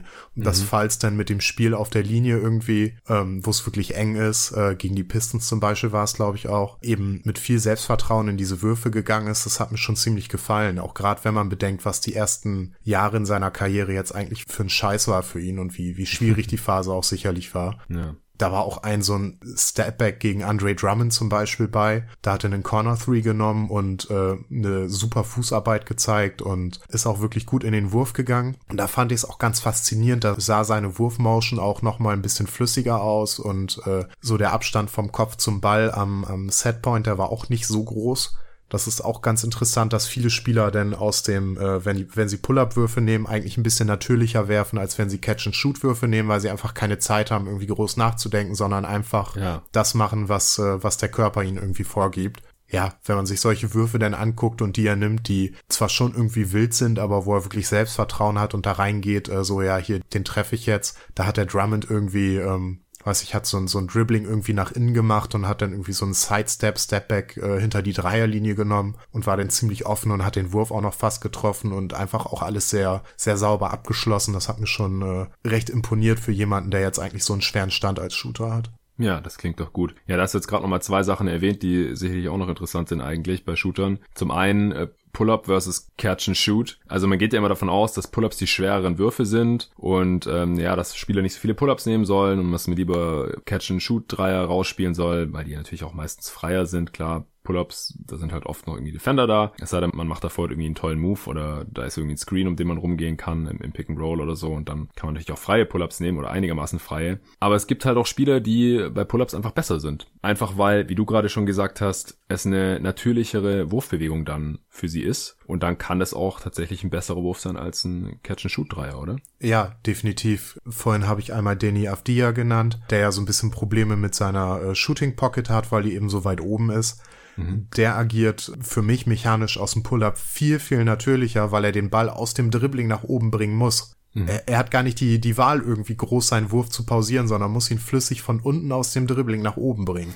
ja. Und äh, das ergibt einfach so viele positive Sachen dann in dem Fall. Und äh, je nachdem, was du als Spieler für Schwachstellen in deiner Mechanik hast, ist es eine valide Option, irgendwie nochmal so ein, äh, so ein Dribbling vorher zu nehmen, weil du dann einfach den Ball besser aufnimmst und äh, ganz natürlich den Ball auch schon irgendwie dippst und nicht drauf achten musst. Und du hast einfach eine, einen ganz anderen Bewegungsablauf und einen ganz anderen Energietransfer von, von unten nach oben. Und das kann vielen Spielern helfen, absolut. Ja, und das andere ist, wie schnell man den Wurf nimmt, weil vielleicht eine Defense da ist. Das ist bei Michael Bridges auch so. Also wenn der Zeit hat, einen freien Catch-and-Shoot-Dreier zu nehmen, dann trifft er schlechter und der Wurf sieht auch anders aus und langsamer und, und komischer, einfach nicht so gut, nicht so flüssig, wie wenn da ein Closeout da ist oder wenn ein Defender da ist. Dann wirft er besser, natürlicher, schneller, wie auch immer und ich habe jetzt keine Zahlen vor mir, aber es ist halt auch so ein Running Gag unter Suns-Fans. Ah ja, hier, ähm, Michael Bridges hat einen schlechten Dreier genommen, in Anführungsstrichen, und äh, siehe da, schon trifft er ihn. Ja. Okay, äh, wir hatten uns offen gelassen, ob wir noch kurz über Ben Simmons sprechen wollen, aber ich denke, es ist einfach interessant genug und ich mich erreichen auch immer wieder Fragen. Du hast ihn ja jetzt gerade auch schon angesprochen über Ben Simmons, weil er war natürlich auch First Pick, auch von den Sixers. Sehr interessante Parallelen hier zu Markel Fultz. Aber er ist natürlich auch schon an einem ganz anderen Punkt in seiner Karriere als Fultz, der wie gesagt gerade erst 52 Spiele gemacht hat. Simmons war Rookie of the Year und schon All-Star und ist einfach ein krass talentierter Spieler, offensiv wie defensiv. Aber hat keinen Wurf, hat jetzt diese Saison seinen ersten Dreier getroffen, war so ein Corner Three von rechts. Ich hatte das Spiel auch gesehen gegen die Knicks, also nicht komplett, aber ich habe da halt gerade reingeschalten und schon trifft er den Wurf. Der Witz war ja auch, dass Julius Schubert, äh, Kollege von äh, der Draft-Redaktion bei GoToGuys.de auch mittlerweile, der den YouTube-Kanal Just a Kid from Germany hat, der hatte auch das Spiel von Simmons analysiert in einem seiner Videos und da halt auch angekreidet, dass er natürlich nicht den geringsten Wurf hat, weder aus der Midrange noch natürlich von hinter der Dreierlinie und auch der Freiwurf ist natürlich schwach und er hat ja halt schon ein paar Mal Sachen analysiert in seinen Videos und dann ist kurze Zeit später immer das Gegenteil passiert und sowas witzigerweise auch bei Simmons. Er hat es quasi immer so ein bisschen gejinxt, macht ein Video über Simmons und schon trifft er seinen ersten NBA-Karriere-Dreier. Ja. Das war ganz witzig. Was hältst du von Simmons. Du hast vorhin jetzt schon gesagt, dass du nicht ganz verstehen kannst, wieso er nicht auch mal in-game, gerade wenn es egal ist, weil das Spiel schon entschieden ist, nicht mal ein paar Jumpshots nimmt. Manchmal nimmt er ja, oder er nimmt ja meistens dann, das hatte Julius auch in seinem Video, glaube ich, hervorgehoben, dass er wenn, dann sind es halt so richtig schwierige Midrange-Jumper, also so Turnaround, Fadeaway, Fallaway-Geschichten. Da habe ich jetzt neulich auch ein Spiel gesehen, wo er so einmal getroffen hat. Das sieht dann natürlich ganz nett aus. Aber so wie sein, seine Wurfverteilung halt nach wie vor aussieht, ist es halt einfach keine Dauerlösung für einen Spieler, der einem Team helfen soll, eine Championship zu gewinnen. Wo sind da die Probleme aus deiner Sicht? Äh, wo fangen wir an?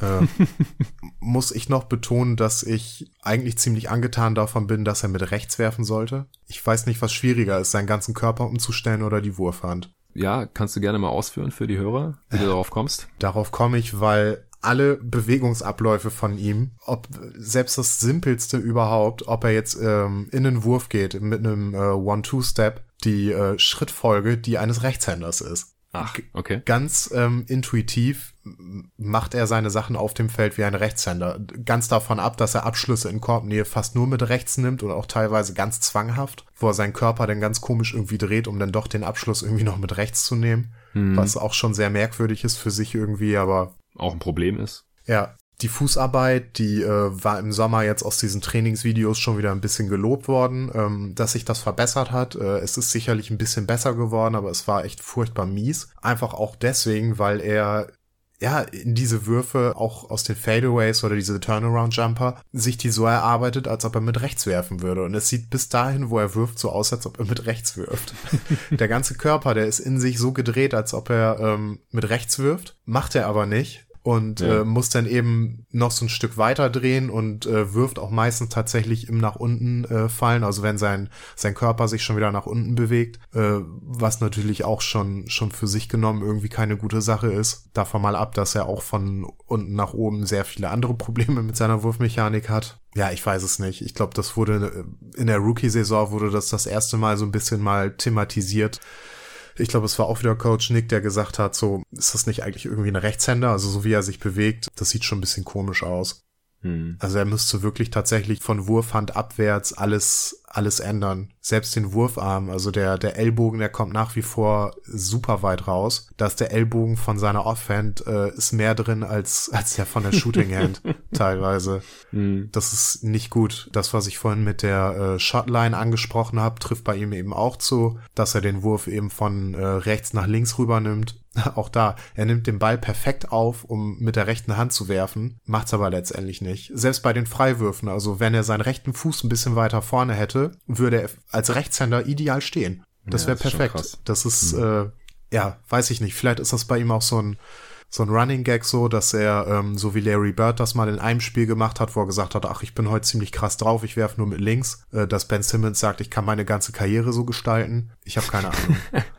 Rashid Wallace hat es auch in den All-Star Games manchmal gemacht. Da hat er einfach seine Dreier dann äh, mit seiner Offhand geworfen und getroffen. Ja. Übrigens. Krasser Dude.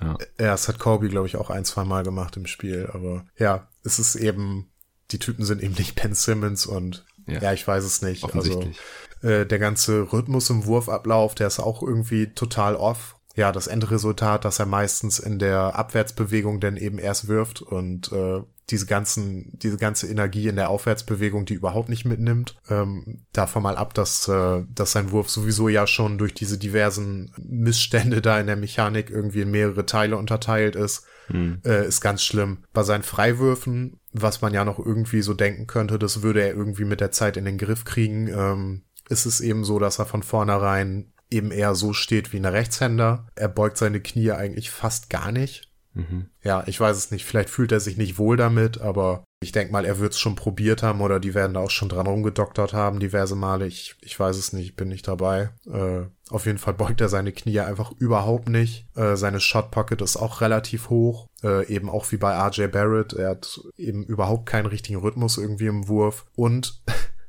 äh, ist es tatsächlich so, dass seine Offhand sich äh, noch nach vorne bewegt mit dem Ball in der Hand, bevor seine Wurfhand irgendwas macht. Was auch schon okay. ziemlich, ziemlich krass ist irgendwie. Ja. Äh, es gibt ja, wie vorhin angesprochen, viele Spieler, die irgendwie so einen Offhand-Einfluss haben. Aber bei Simmons ist es wirklich so, dass er auch da wieder äh, eigentlich äh, mit der anderen Hand werfen möchte. ja, ich weiß es nicht. Sein Körper will es. Ich weiß es nicht, was das letztendlich macht. Und äh, ja, als ob das nicht schon genug Hürden irgendwie wären, die er nehmen müsste, um wirklich mit links ein guter Shooter zu werden, haben wir ja immer noch das Problem, dass neurologisch gesehen es einfach schwierig ist, einen komplett unwilligen Shooter irgendwie in einen Schützen zu verwandeln, der in-game irgendwie Würfe nimmt. Weil eben diese ganzen Bewegungsabläufe und so, es ist einfach nicht drin. Er hat jetzt ja auch schon eine ganz gute NBA-Karriere gehabt und ja. diese ganzen Raps im Training und was weiß ich was. Also in den, in den Pickup-Games spielt er ja ein bisschen anders, dann nimmt er auch mal Würfe, aber ja, wie willst du das aufs Spiel übertragen? Also wenn er jetzt keine offenen Würfe nimmt, dann, dann wird das langfristig wahrscheinlich auch nicht so richtig machen. Und wenn dann eben nicht so mit diesem Selbstvertrauen, was auch sicherlich dazu gehört, was eigentlich sogar mit das Wichtigste ist eigentlich, äh, ist einfach, dass du, dass du komfortabel in der Situation bist. Und das ist ja relativ offensichtlich einfach nicht. Ja. Überhaupt nicht. Ja. Und äh, ja, dieser ganze Muscle Memory Kram, der kann sich bei ihm gar nicht richtig gebildet haben, weil sonst würde er sich anders verhalten und ich weiß es nicht. Also man, man nutzt irgendwie die Situation ja auch nicht aus, um ihn mal irgendwie als, als Shooter irgendwie zu etablieren oder ihm mal Würfe nehmen zu lassen oder, oder er weigert sich einfach. Ich meine, was will Brad Brown auch letztendlich machen? Ähm, er ist schon auf Ben Simmons irgendwie angewiesen und wenn er sagt, ich werfe dann einfach nicht in diesen Situationen, dann wirft er einfach nicht. Ähm, er hat jetzt nicht so die große Wahl, ihn deswegen jetzt irgendwie zu benchen oder so. Nee. Äh, aber es ist eben das immer, immer gleiche Thema und ja, so euphorisch, wie das in der Offseason teilweise noch klang, irgendwie so, so blöd läuft es jetzt eigentlich weiter, weil es eigentlich so viel same old, same old bei Ben Simmons, es ändert sich eigentlich nichts ins Positive, was den Wurf angeht. Und jetzt gerade ja. ist es eigentlich bitter nötig, dass sich da so langsam mal irgendwas tut es würde der Offense der Sixers halt so viel helfen, wenn er da irgendwie annähernd eine Gefahr darstellen würde. Weil die Defense weiß einfach, der Dude wird den Dreier nicht nehmen. Also es war ja auch nicht nur der erste getroffene Dreier von Ben Simmons in seiner Karriere, sondern es war, glaube ich, auch der erste normale Dreier, den er genommen hat überhaupt. Ich glaube, alles andere waren irgendwelche Heaves. Also er hat 20 Dreier genommen in seinen, ja, zwei NBA-Saisons plus 19 Spielen und halt diesen einen da getroffen. Und wenn ich es richtig im Kopf habe, dann hatte er noch nie einen ganz normalen Dreier genommen. Und lange Zweier ja jetzt auch nicht. Ist jetzt nicht so wie was ich bei Brook Lopez oder so, wo man halt sehen konnte, okay, der kann werfen, auch wenn er bisher keine Dreier genommen hat. Und haben die Bucks halt gesagt, oder die Nets halt zuerst auch hier, nimm mal ein paar Dreier. Und die Bucks haben gesagt, okay, du nimmst jetzt fast nur noch Dreier. Und es klappt dann natürlich auch. Aber bei Simmons glaube ich halt auch nicht dran, dass er jetzt von einem Tag auf den anderen auf einmal ein Shooter wird, wie du gerade schon gesagt hast. Er hat keine Raps in Game, er hat nicht das Mindset. Also wir wollen jetzt hier nicht zu viel den Hobbypsychologen spielen, aber ich glaube, das Einzige, was eventuell funktionieren könnte, wäre, wenn er sowieso einen kompletten Tapetenwechsel hat. Also wenn er getradet wird, was diese Saison nicht geht übrigens, also verliert euch nicht so viel in Ben Simmons Trade-Szenarien. Die Saison äh, kann er faktisch nicht getradet werden, also theoretisch kann er es nach den Regularien, aber faktisch gibt es einfach kein Team, das genügend Cap Space hat oder Trade Exceptions, um die Trade-Regularien zu erfüllen, weil er eine Extension schon unterschrieben hat eine vorzeitige im Sommer und deswegen ist es einfach nicht möglich, ihn die Saison zu traden für die Sixers. Aber im Sommer dann oder nächste Saison oder wann auch immer, könnte ich mir vorstellen, wenn er zu einem ganz neuen Team kommt, neuer Coach, neue Mitspieler, alles und wenn da dann gesagt wird, okay, und jetzt nimmst du Dreier und im Training, wir arbeiten da dran und im Spiel nimmst du auf jeden Fall Dreier, wir machen das jetzt alles ganz anders als bisher, dann vielleicht. Aber jetzt in Philly, vor allem diese Saison, sehe ich es einfach überhaupt nicht kommen. Und es gibt ja auch Leute, die einfach davon ausgehen, dass er, wenn er halt Midrange-Würfe nimmt, dass er dann halt immer so off-balance Fadeaway-Geschichten macht, weil wenn die nicht reingehen, dann sagt ja keiner, oh Gott, wie schlimm der kann ich werfen, sondern es ist halt, sind eh Low-Percentage-Shots. Und wenn die dann doch reinfallen, dann ist gut. Und wenn nicht, dann ist da jetzt halt die Häme nicht so groß, als wenn er jetzt irgendwelche freien Catch-and-Shoot-Jumper die ganze Zeit daneben haut, die er halt einfach nicht nimmt. Ja, richtig. Ich weiß es nicht. Also mir sind die Hürden einfach zu groß, sowohl mechanisch als auch mental. Ja. Äh, jedes für sich genommen finde ich schon irgendwie ziemlich schwierig zu überwinden für einen jungen Spieler. Aber das, das alles zusammen, das ist einfach äh, wirklich richtig, richtig viel Arbeit und man kann optimistisch sein, aber ich würde mich dann nicht zu sehr drin verlieren, weil es gab noch nie so einen Extremfall, was das angeht. Ja, ja es kann theoretisch alles passieren, aber es ist echt wirklich viel, was da passieren muss. Äh, also ich sehe es schon fast eher, dass er wirklich auf einmal äh, Rechtshänder wird, wie, wie Tristan Thompson übrigens. Ja, der, stimmt. der während seiner NBA-Karriere, ich glaube im zweiten Jahr auf einmal äh, nur noch mit rechts geworfen hat und seine Freiwürfe mit rechts genommen hat und die tatsächlich auf Anhieb gleich gut getroffen hat. Ja. Aber es ist schon super unwahrscheinlich. Also entweder äh, wirft er mit der anderen Hand oder er ändert sein komplettes Verhalten und äh, selbst wenn er diese Sachen irgendwie überwindet, muss er immer noch das in seinem Kopf überwinden, dass er einfach ein total unwilliger Schütze ist und diese diese Würfe nicht nimmt, ähm, weil viel, was ja auch wirklich äh, Druck auf die Defense ausübt, sind Leute, die Würfe nehmen. Du musst genau. ja nicht mal wirklich äh, super effizient sein. Siehe Joel Embiid, also seine Pumpfakes, die ähm, fallen immer noch Leute drauf rein, ja. Ja, die sind super legendär, aber es klappt einfach, weil er das Volumen mitbringt und äh, irgendwie so halbwegs effizient trifft. Ich glaube, dieses Jahr geht sogar noch relativ, aber sonst in der Vergangenheit ja. Ja, es ist eben das Volumen und wenn das Volumen eben äh, 0,3 Versuche pro Spiel sind wie aktuell, dann übt das eben überhaupt keinen Druck auf die Defense aus. Also wie gesagt, ich meine, dass es der erste normale Dreiversuch von ihm war. Oder zumindest, dass er in den ersten zwei Jahren keinen normalen Dreiversuch genommen hat. Diese Saison sind es jetzt, wie gesagt, drei. Ich bin mir nicht sicher, was die anderen beiden waren. Abgesehen von dem einen Treffer da, ja. Joel Embiid trifft 31 Prozent seiner Dreier diese Saison, wie auch über seine gesamte Karriere. Oder auch Janis, hatte ich auch im letzten Pod angesprochen, als ich mit David über die MVPs gesprochen habe, dass der halt diese Saison auch immerhin sechs Dreier auf 100 Possessions nimmt, was halt schon ziemlich viel ist. Zum Beispiel doppelt so viel wie jetzt Markel Fultz oder so. Und selbst wenn er da nur 30 Prozent oder so trifft, dann muss die Defense da halt einigermaßen zumindest drauf reagieren. Das würde es dann Ben Simmons einfacher machen in der Offense und natürlich auch seinem Team, den Sixers. Absolut. Okay, wenn du nichts mehr zu Simmons hast, dann würde ich sagen, beenden wir das Ganze vielleicht noch mit einem Positivbeispiel und sprechen noch mal ein bisschen über Steph Curry. Du hast ihn jetzt schon mehrmals erwähnt, aber vielleicht kannst du noch mal so ein bisschen zusammenfassen, was macht Steph Curry zum besten Shooter aller Zeiten? Ja, wahrscheinlich nicht nur für mich, sondern das äh, dürfte eigentlich, dürfte sich die Mehrheit der Leute da ziemlich einig ja, ja. sein. Also das, das, das war jetzt, glaube ich, gerade als allgemeingültige Aussage von mir ja. gedacht. Also wer soll da rankommen? Also ist einfach so, was das Volumen angeht, ungekannt, hat da jahrelang immer wieder seine eigenen Rekorde auch eingestellt, was äh, getroffene Dreier angeht, hat eine krasse Quote und trifft ja oft auch die verschiedensten Arten von Dreiern und stellt gegnerische Defenses da einfach vor unlösbare Probleme, wenn man sich das genauer anschaut, was er für eine Gravity hat, also wie die Defense auf ihn reagiert, wenn er in der Nähe der Dreierlinie ist, dann sind da oft gleich zwei Defender da anstatt nur einer und dann spielt das restliche Team halt drei gegen vier. Und das war halt die letzten Jahre bei den Warriors immer ziemlich erfolgreich, wie natürlich jeder weiß. Und diese Saison ist natürlich nicht nur Curry verletzt, auch Thompson und so, da sieht's alles ein bisschen anders aus, aber ich glaube, wir wissen alle,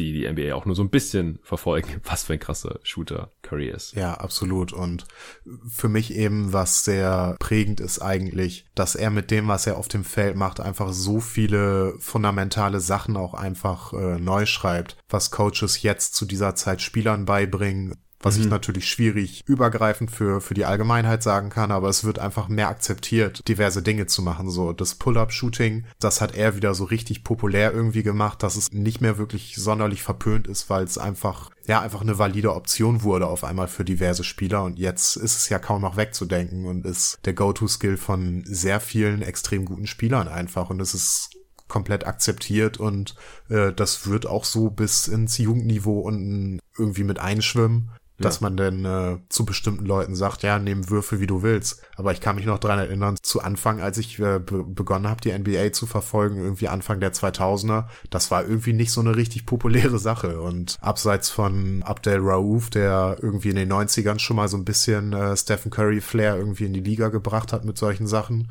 hm. gibt es das einfach selten so. Steve Nash kann man da sicherlich noch anführen, aber das war eben nicht in dem Volumen und ja. eben nicht so absurd. Ja. ja, so auch andere Sachen. Man fühlt sich jetzt schon komisch, wenn man Carmelo Anthony sieht, er einen Pumpfake an der Dreierlinie macht, einen One-Dribble äh, Midrange Pull-Up nimmt. Die gibt, die gibt es nicht mehr, die sind ausgestorben und das binnen kürzester Zeit. Das ist super faszinierend. Es gibt nur noch Sidestep-Threes oder eben, dass der Spieler wirklich zwei Dribbles macht und einen Pass spielt oder so, aber die One-Dribble Midrange-Pull-Ups, die, die sind fast weg. Das, das fühlt sich richtig antik an, wenn, wenn Mello jetzt sowas macht. Das ist schon echt faszinierend und das war so eine Sache, die war über viele, viele Jahre, war das der äh, Go-To-Counter von, von irgendwelchen Shootern. Ja, genau, wenn der Closeout kam, Pump Fake, dann bist du halt rein ja. und nicht zur Seite und ja, die letzten Jahre haben dann halt Coaches immer gesagt so, ey, bleib hinter der Dreierlinie, das gibt einen Punkt mehr. Genau, was ich noch sehr prägend fand, war die äh, Relocation von Curry, dass er ja immer so nach Layup-Versuchen zum Beispiel, ist ganz äh, populär auch, immer so diesen Schwenker macht irgendwie in eine von den Ecken, dass äh, falls ein Offensiv-Rebound kommt, dass er direkt hinter der Dreierlinie irgendwie positioniert ist und wenn der Gegner halt den Ball hat, dann, dann kann er immer noch in die Defense zurücklaufen. Äh, also dass er was ja auch eigentlich so mir zumindest beigebracht wurde, so ähm, ja straight zu einem Layup hochgehen, dass du, dass du im besten Fall noch irgendwie den Offensiv-Rebound bekommst oder so. Mhm. Und er steht halt da draußen, um dann ja irgendwie den Pass von Draymond Green oder so zu bekommen. Auch dass er dann irgendwie äh, bei bestimmten Spielern das ganz gerne macht, so denn dann wird ein Handoff gespielt und äh, er orientiert sich immer hinter die Dreierlinie zurück. Das ist äh, ja. das hat richtig so eine Gravity und das ist so eine Sache, die jetzt auch anfängt wirklich sich ligaübergreifend so ein bisschen äh, niederzuschlagen. Das jetzt auch mit äh, Trae Young so der erste Ziehsohn, sage ich mal, aus dieser Bewegung irgendwie in die Liga gekommen ist, der sehr, sehr viele Sachen von, von dem, was Curry so gut macht, einfach äh, weiterführt und genauso macht. Eben mit dieser äh, Relocation in die, in die Ecken. Genau, also auch oft nach Drives, ja. Er geht ja. in die Zone, dann passt er und dann bleibt er nicht da irgendwo unten im Dunkerspot stehen oder so oder hört einfach quasi auf zu spielen, wie es halt manche Spieler machen. Okay, ich habe den Ball weggepasst, ich bin gezogen, ich habe meinen Job erledigt und äh, jetzt mal gucken, was hier rauskommt. Und Curry sprintet dann halt immer in die Corner und die Defense checkt es oft gar nicht und dann hat er halt oft den Ball wieder, wird da irgendwie rüber geswingt und hat er halt einen einigermaßen freien Dreier und der muss für Steph Curry auch nicht besonders frei sein, der muss den irgendwie loskriegen können. Also das ähm, macht er auch schon sehr, sehr gut und das kommt auch immer mehr jetzt in der Liga, ja. Ja, das finde ich super interessant und ja, für mich sind solche Spieler einfach immer prägend, die diese fundamentalen Dinge, die über Basketball gedacht und gelehrt werden, einfach so komplett auf rechts dreht oder auf links dreht, wie auch immer.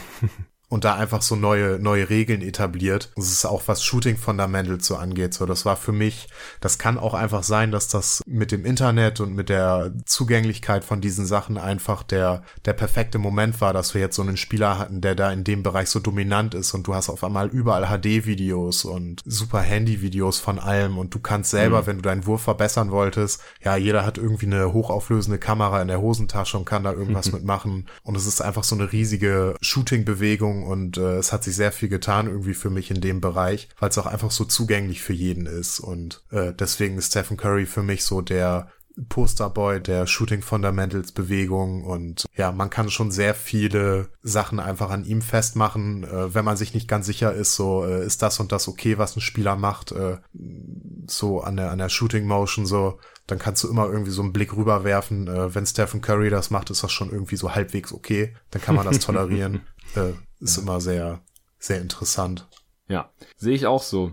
Okay, wenn du jetzt auch nichts mehr dann zu Curry hast, dann äh, würde ich sagen, wären wir durch für heute. Du wolltest noch ein paar Tipps rausgeben, auch weil das ja jetzt heute ein Audioformat ist, was natürlich, ihr habt jetzt sicherlich gehört, dass wir viele Sachen beschreiben mussten, ja, die ihr jetzt halt nicht sehen könnt. Das ist sicherlich nicht optimal, aber wir haben gedacht, wir machen das jetzt trotzdem mal, weil es sowas einfach auch nicht in Podcast-Form gibt. Ich bin mal gespannt, wie der Pod so ankommt. War jetzt einfach mal ein bisschen was anderes. Lasst uns gerne Feedback dazu da. Aber ähm, du wolltest jetzt zum Ende hier noch ein paar paar Tipps raushauen, wo Leute, die mehr wissen wollen über Shooting, die mehr lernen wollen über Jumpshots und Wurfbewegung und so weiter, vielleicht auch an ihrem eigenen Jumper arbeiten wollen, dann äh, hättest du hier jetzt noch ein paar Anlaufstellen. Ja, gerne. Das ist zumal äh, ein Buch, was ich gelesen habe, was ich sehr gut fand, war äh, 180 Shooter. Setzt sich eben aus dem berüchtigten 90-50-40 Club zusammen. Deswegen wurde das Buch einfach so genannt, weil da beschrieben wird, wie du halt 90% von der Freiwurflinie, 50% aus dem Feld und 40% von der Dreierlinie triffst. Geschrieben von Brian McCormick.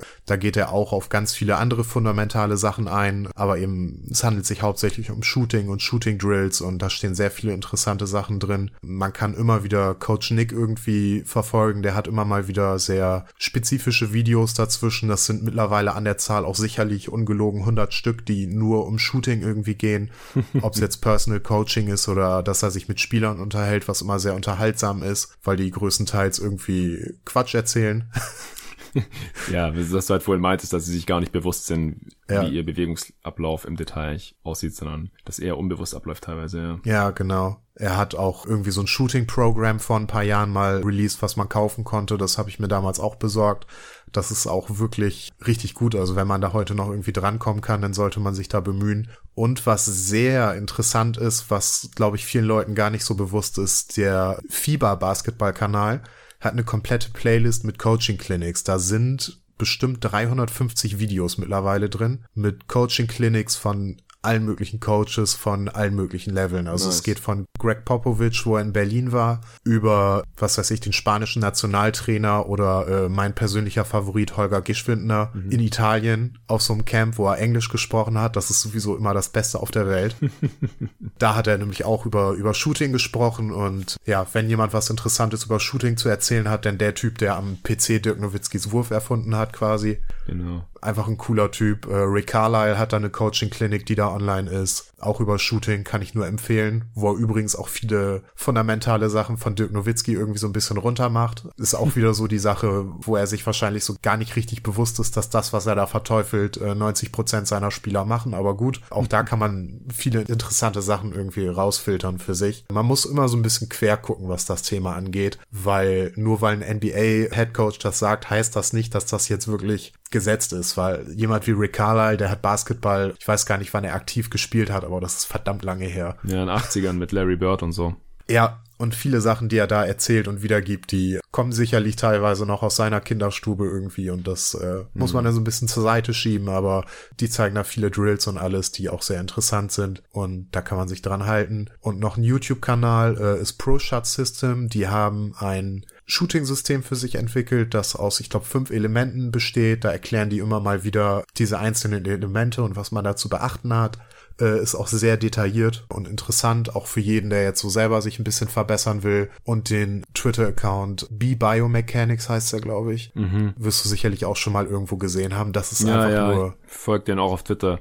Aber das, äh, ich finde es sprachlich immer ein bisschen schwierig, weil mir das so nach Google Translator aussieht, das Englisch. Ja, das ist total der Movement-Crack. Also alles, was irgendwie Bewegungsabläufe vom Körper äh, ja. damit irgendwie zu tun hat, das ist echt faszinierend, was er da schreibt. Teilweise dann auch interessante Diskussionen mit Coach Nick hat irgendwie. Aber da kann man reingucken, aber es ist schon heavy. Teilweise. Ja, also, sagst. ja, genau. Also das finde ich dann manchmal schon ein bisschen zu krass, welches Band sich dann in welche Richtung bewegt und so weiter. Aber gerade bei Verletzungen und sowas oder bei verletzungsanfälligen Spielern finde ich es immer interessant, dass da dann analysiert wird, welche Bewegungsabläufe falsch laufen oder halt sehr risikoreich sind. Der hatte zum Beispiel erklärt, wieso es eine Frage der Zeit war, bis Christoph Porzingis Kreuzbandriss hat und solche Sachen. Kann mhm. ich mich noch erinnern. Genau. Und sonst natürlich unseren Kanal von Talk in the Game. Da habe ich auch schon einige Shooting-spezifische Videos irgendwie gemacht. Ich äh, mhm. plane da auch mehr in Zukunft, auch in Zusammenarbeit mit der Draft-Redaktion, dass wir uns so ein bisschen Prospects vornehmen und die kritischen Prospects, was das Shooting angeht, so ein bisschen beleuchten oder vielleicht auch mal so ein Outlier wie ähm, Isaiah Joe jetzt zum Beispiel, den wollte ich mir demnächst mal vornehmen. Mhm. Ein wirklich sehenswerter Spieler. Ja, muss man mal gucken. Da werde ich so von Zeit zu Zeit in unregelmäßigen Abständen mal was machen. Vielleicht nehme ich mir auch mal die Zeit, da mal visuell was zu machen, was ähnliches, was wir heute gemacht haben. Das muss ich mal gucken. Es ist halt sehr aufwendig so. Ja, klar. Also eventuell dann, das, was wir heute im Podcast gemacht haben, dann mal als Video wenn du die Zeit findest. Denn auch du machst es natürlich nur nebenher. Ich habe gerade mal geschaut. Rick Carlisle, fünf Saisons hat er gespielt, 84 bis 90. Hat in den fünf Saisons 48 Dreier genommen als Shooting Guard. Ja. also so 10 pro Saison im Schnitt. Und elf davon getroffen. Ja, guck.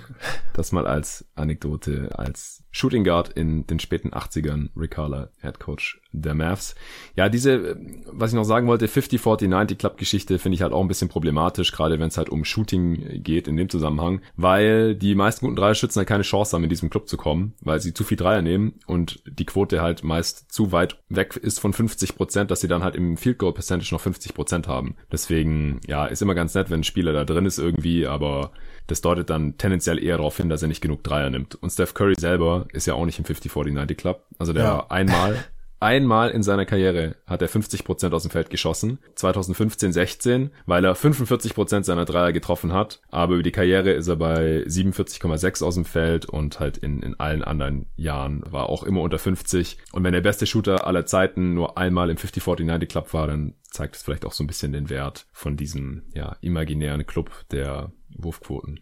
Ja, es, es steht nur vorne auf dem Buch so drauf. Ich halte da auch überhaupt nichts von. Äh, ja, natürlich. Das wollte ich dir auch nicht unterstellen. Es verk verkauft sich, es verkauft ja, sich. Ja, ich, ich wollte es dir auf jeden Fall. Ich wollte es dir nur mal kurz anmerken, weil du halt gerade erklärt hast, woher der Titel kommt. Da habe ich gedacht, okay, das äh, müssen wir in dem Pod, in dem es um Shooting geht, jetzt auf jeden Fall noch kurz irgendwie erwähnt haben. Alles klar, Dennis, dann, äh, wenn die Leute dir auf Twitter folgen wollen, hau gerne mal noch kurz dein Handle raus. Ja, das ist äh, dennis-ttg ganz easy. Ja. Ansonsten, falls ihr mir noch nicht folgen solltet auf Twitter oder auch allen anderen sozialen Medien, äh, Facebook, Instagram, natürlich überall unter jeden Tag NBA zu finden. Gebt uns wie gesagt gerne Feedback, wie ihr diese Folge heute fandet. Könnt auch gerne immer Input geben, worüber man sonst noch mal so eine Folge aufnehmen könnte. Ging jetzt auch ziemlich lang heute, aber diese Woche weiß ich auch nicht, wie viel ich noch aufnehmen kann. Ehrlich gesagt, letzte Woche habe ich ja vier Pots rausgehauen. Das ist diese Woche definitiv nicht drin. Die nächste Folge wird, ich weiß halt noch nicht wann, ich will will jetzt auch nichts versprechen und bevor ich es da nicht halten kann, wieder eine Answering Machine. Also haut mir gerne eure Fragen rüber zur NBA. Ich werde versuchen, so viel wie möglich zu beantworten und die interessantesten Fragen, mit denen wahrscheinlich die meisten Hörer was anfangen können, dann in der nächsten Folge beantworten. Am besten ihr macht's per E-Mail, jeden Tag NBA at gmail.com. Da kann ich dann auf jeden Fall alles sammeln und schön übersichtlich. Und ansonsten werde ich auch noch einen Post auf Twitter absetzen, einen Tweet, wenn ihr den dann findet, dann äh, könnt ihr auch darunter kommentieren. Alles andere kann ich leider nicht mehr beachten jetzt. Das ist einfach zu schwierig, dann in vier verschiedenen Postfächern und so weiter unter dem Tweet auch noch alles zusammenzusammeln und dann da die Übersicht zu behalten. Ja, vielen Dank im Voraus für die Fragen. Ich habe auch die letzten Tage und Wochen ja schon ein paar Fragen bekommen und die natürlich auch alle gesammelt. Und dann wird die nächste Folge eine Answering Machine und dann ist auch irgendwann wieder Zeit für Power Ranking Updates. Das ist das, was in den nächsten Wochen erstmal so geplant ist. Danke dir, Dennis, nochmal. Ja, gerne. Checkt seine Sachen aus auf gotoguys.de. Du hast, äh, wie viele Profile hast du da schon geschrieben? Wiseman hast du auf jeden Fall geschrieben? Ja, Wiseman und Achua ja. und noch ein paar in der Pipeline. Alles klar. Checkt das aus auf gotoguys.de und natürlich auch in den Talk in the Game Pod reinhören, falls ihr das noch nicht tut. Da ist der Dennis auch regelmäßig am Start. Vielen Dank dafür und bis zum nächsten Mal.